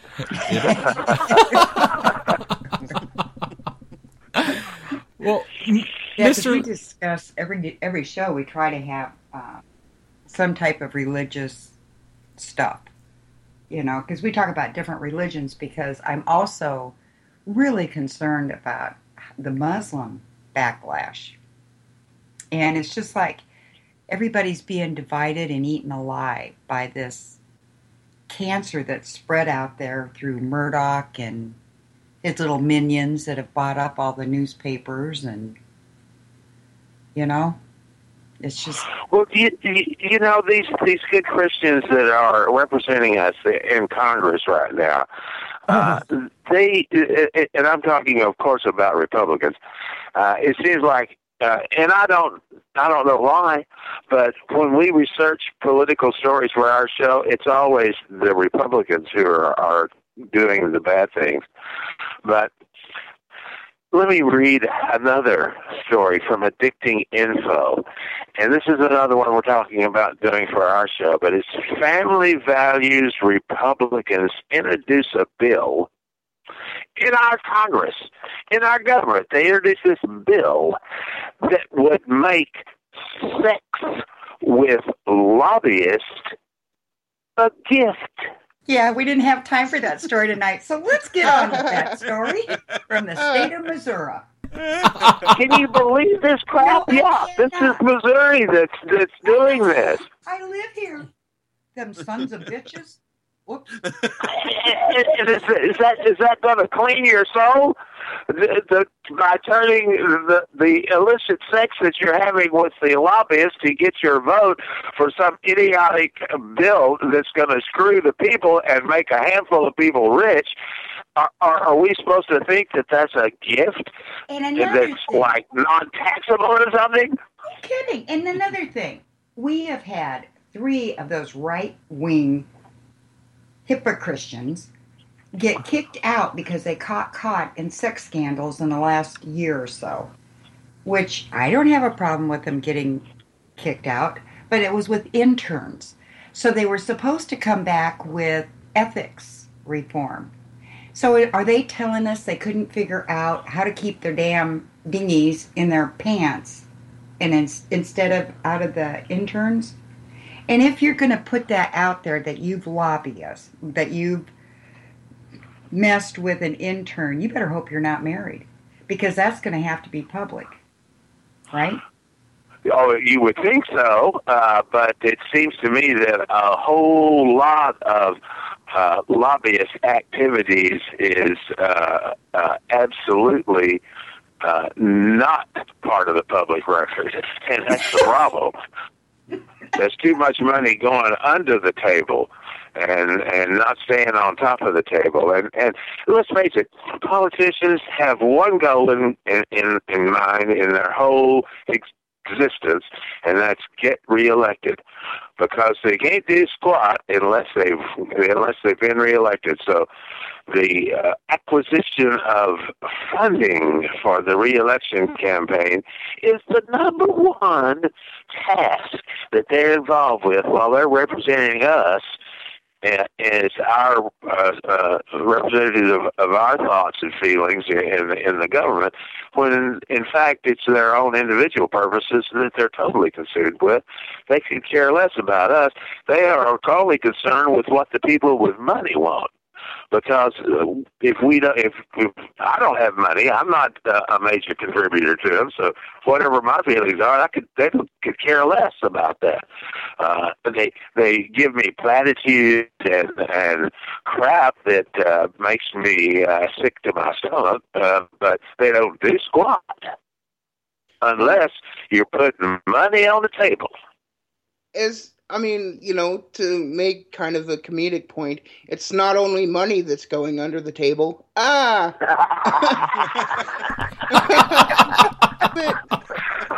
It's like Chris says, under the covers. and it says, at last, prostitution is legal. I mean, It's, it's going under covers. it's going under covers. but you know, it's it's to me, it's kind of like, I mean, sure, a gift may be a gift, but like, sex is a gift, it's it sounds, I don't know what the word is to, it's, I mean, disgusting. I mean, shit, if sex was a gift, where was Santa Claus when I was a teenager? exactly. no kidding, man. No kidding at all.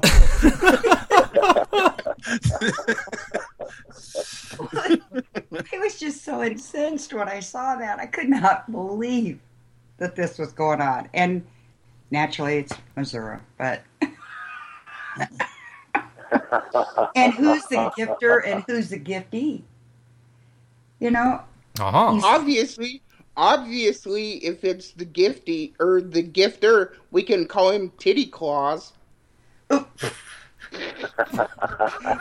but, but all serious, I I I think it's I think it's hilarious to see, like you were saying, it's these family values people that get all incensed over, you know, like gay marriage and everything. When I mean, on um the other show I helped co-host, um, I brought up a pastor that you know would condemn the gays, but he had a gay hookup profile. Well, you know, uh, I've I've uh, was an actor for a lot of my life, and I've known a lot of gay people, and uh, every single one that I've ever known and, and met and talked with, and, and there's been quite a few. They didn't choose to be gay. That's the way they were born.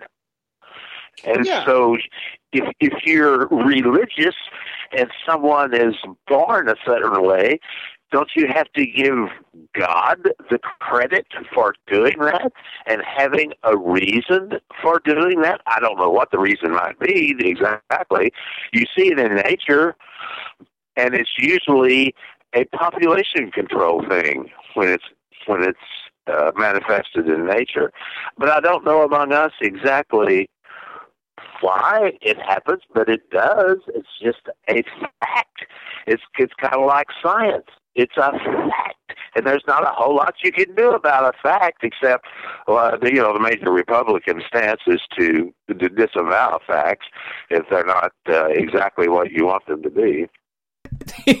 yeah, I think most conservatives are fairly allergic to facts and science. But Yeah.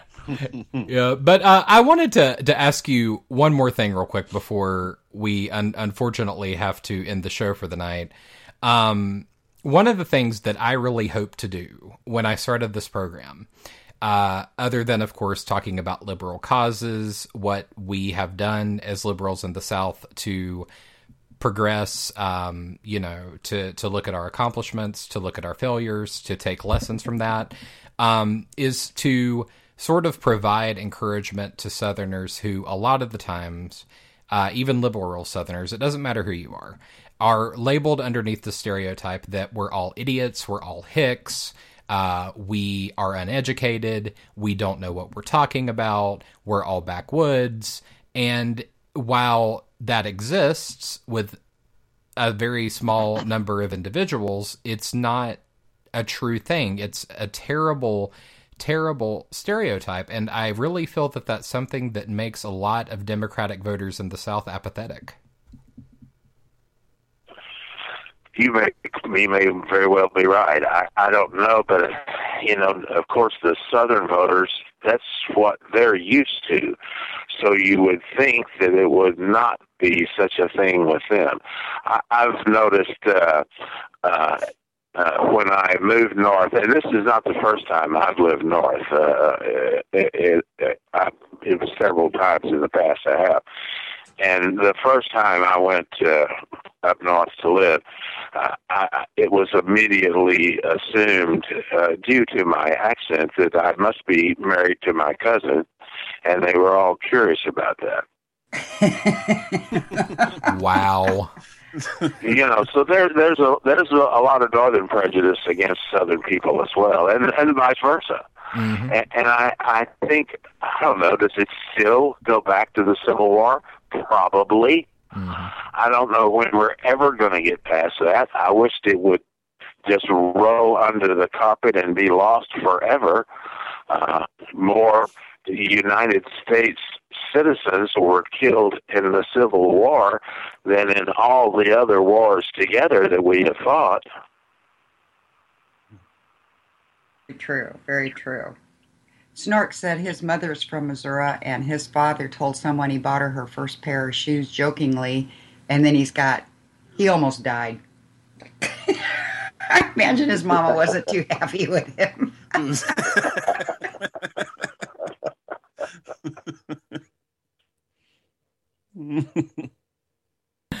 oh gosh.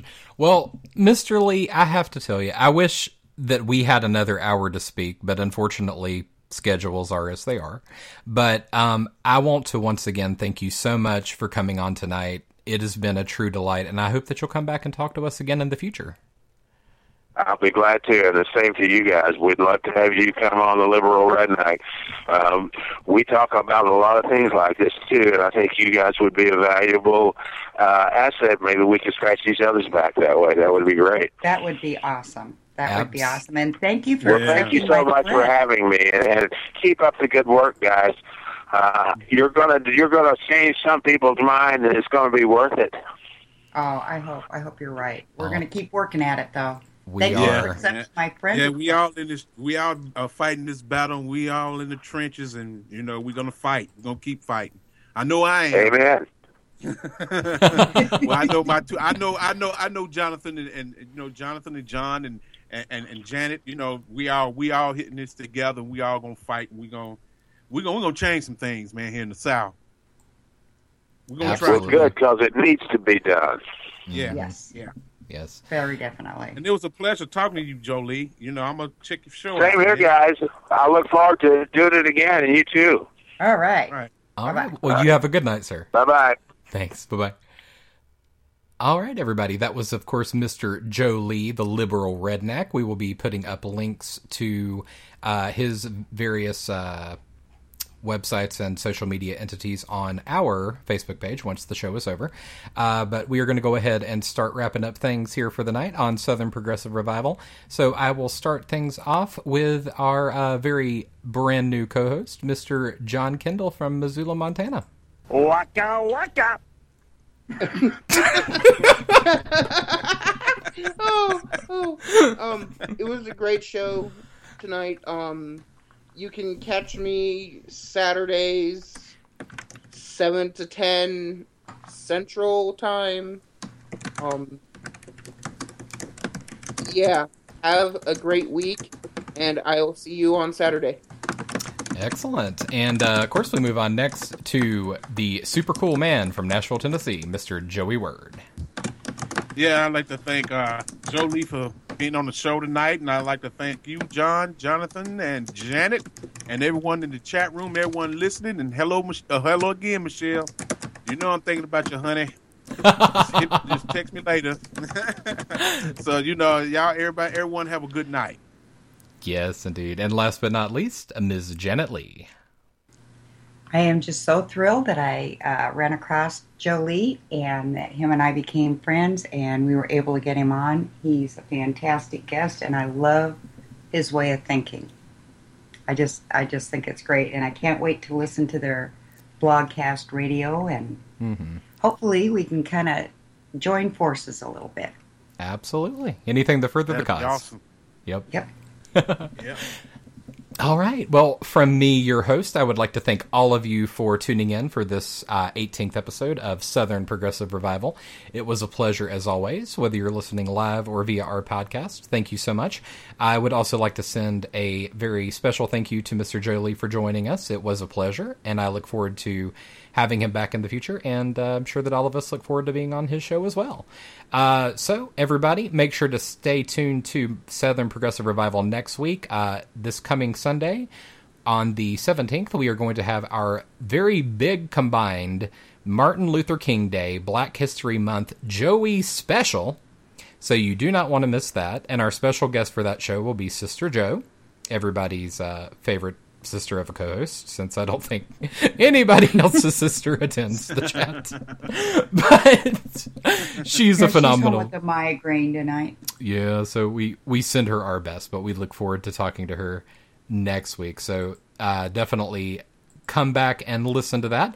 Uh, also tonight after the show, starting at 10:30 Eastern, the Sci-Fi Double Feature. There will be two episodes of Mysterious Traveler, which include New Year's Nightmare and Death Comes to Adolf Hitler. And I have to say that second one sounds pretty good to me. All right, so all of y'all have a wonderful week ahead. Uh, we love you, and we will see you next Sunday here on Southern Progressive Revival. Good night, y'all.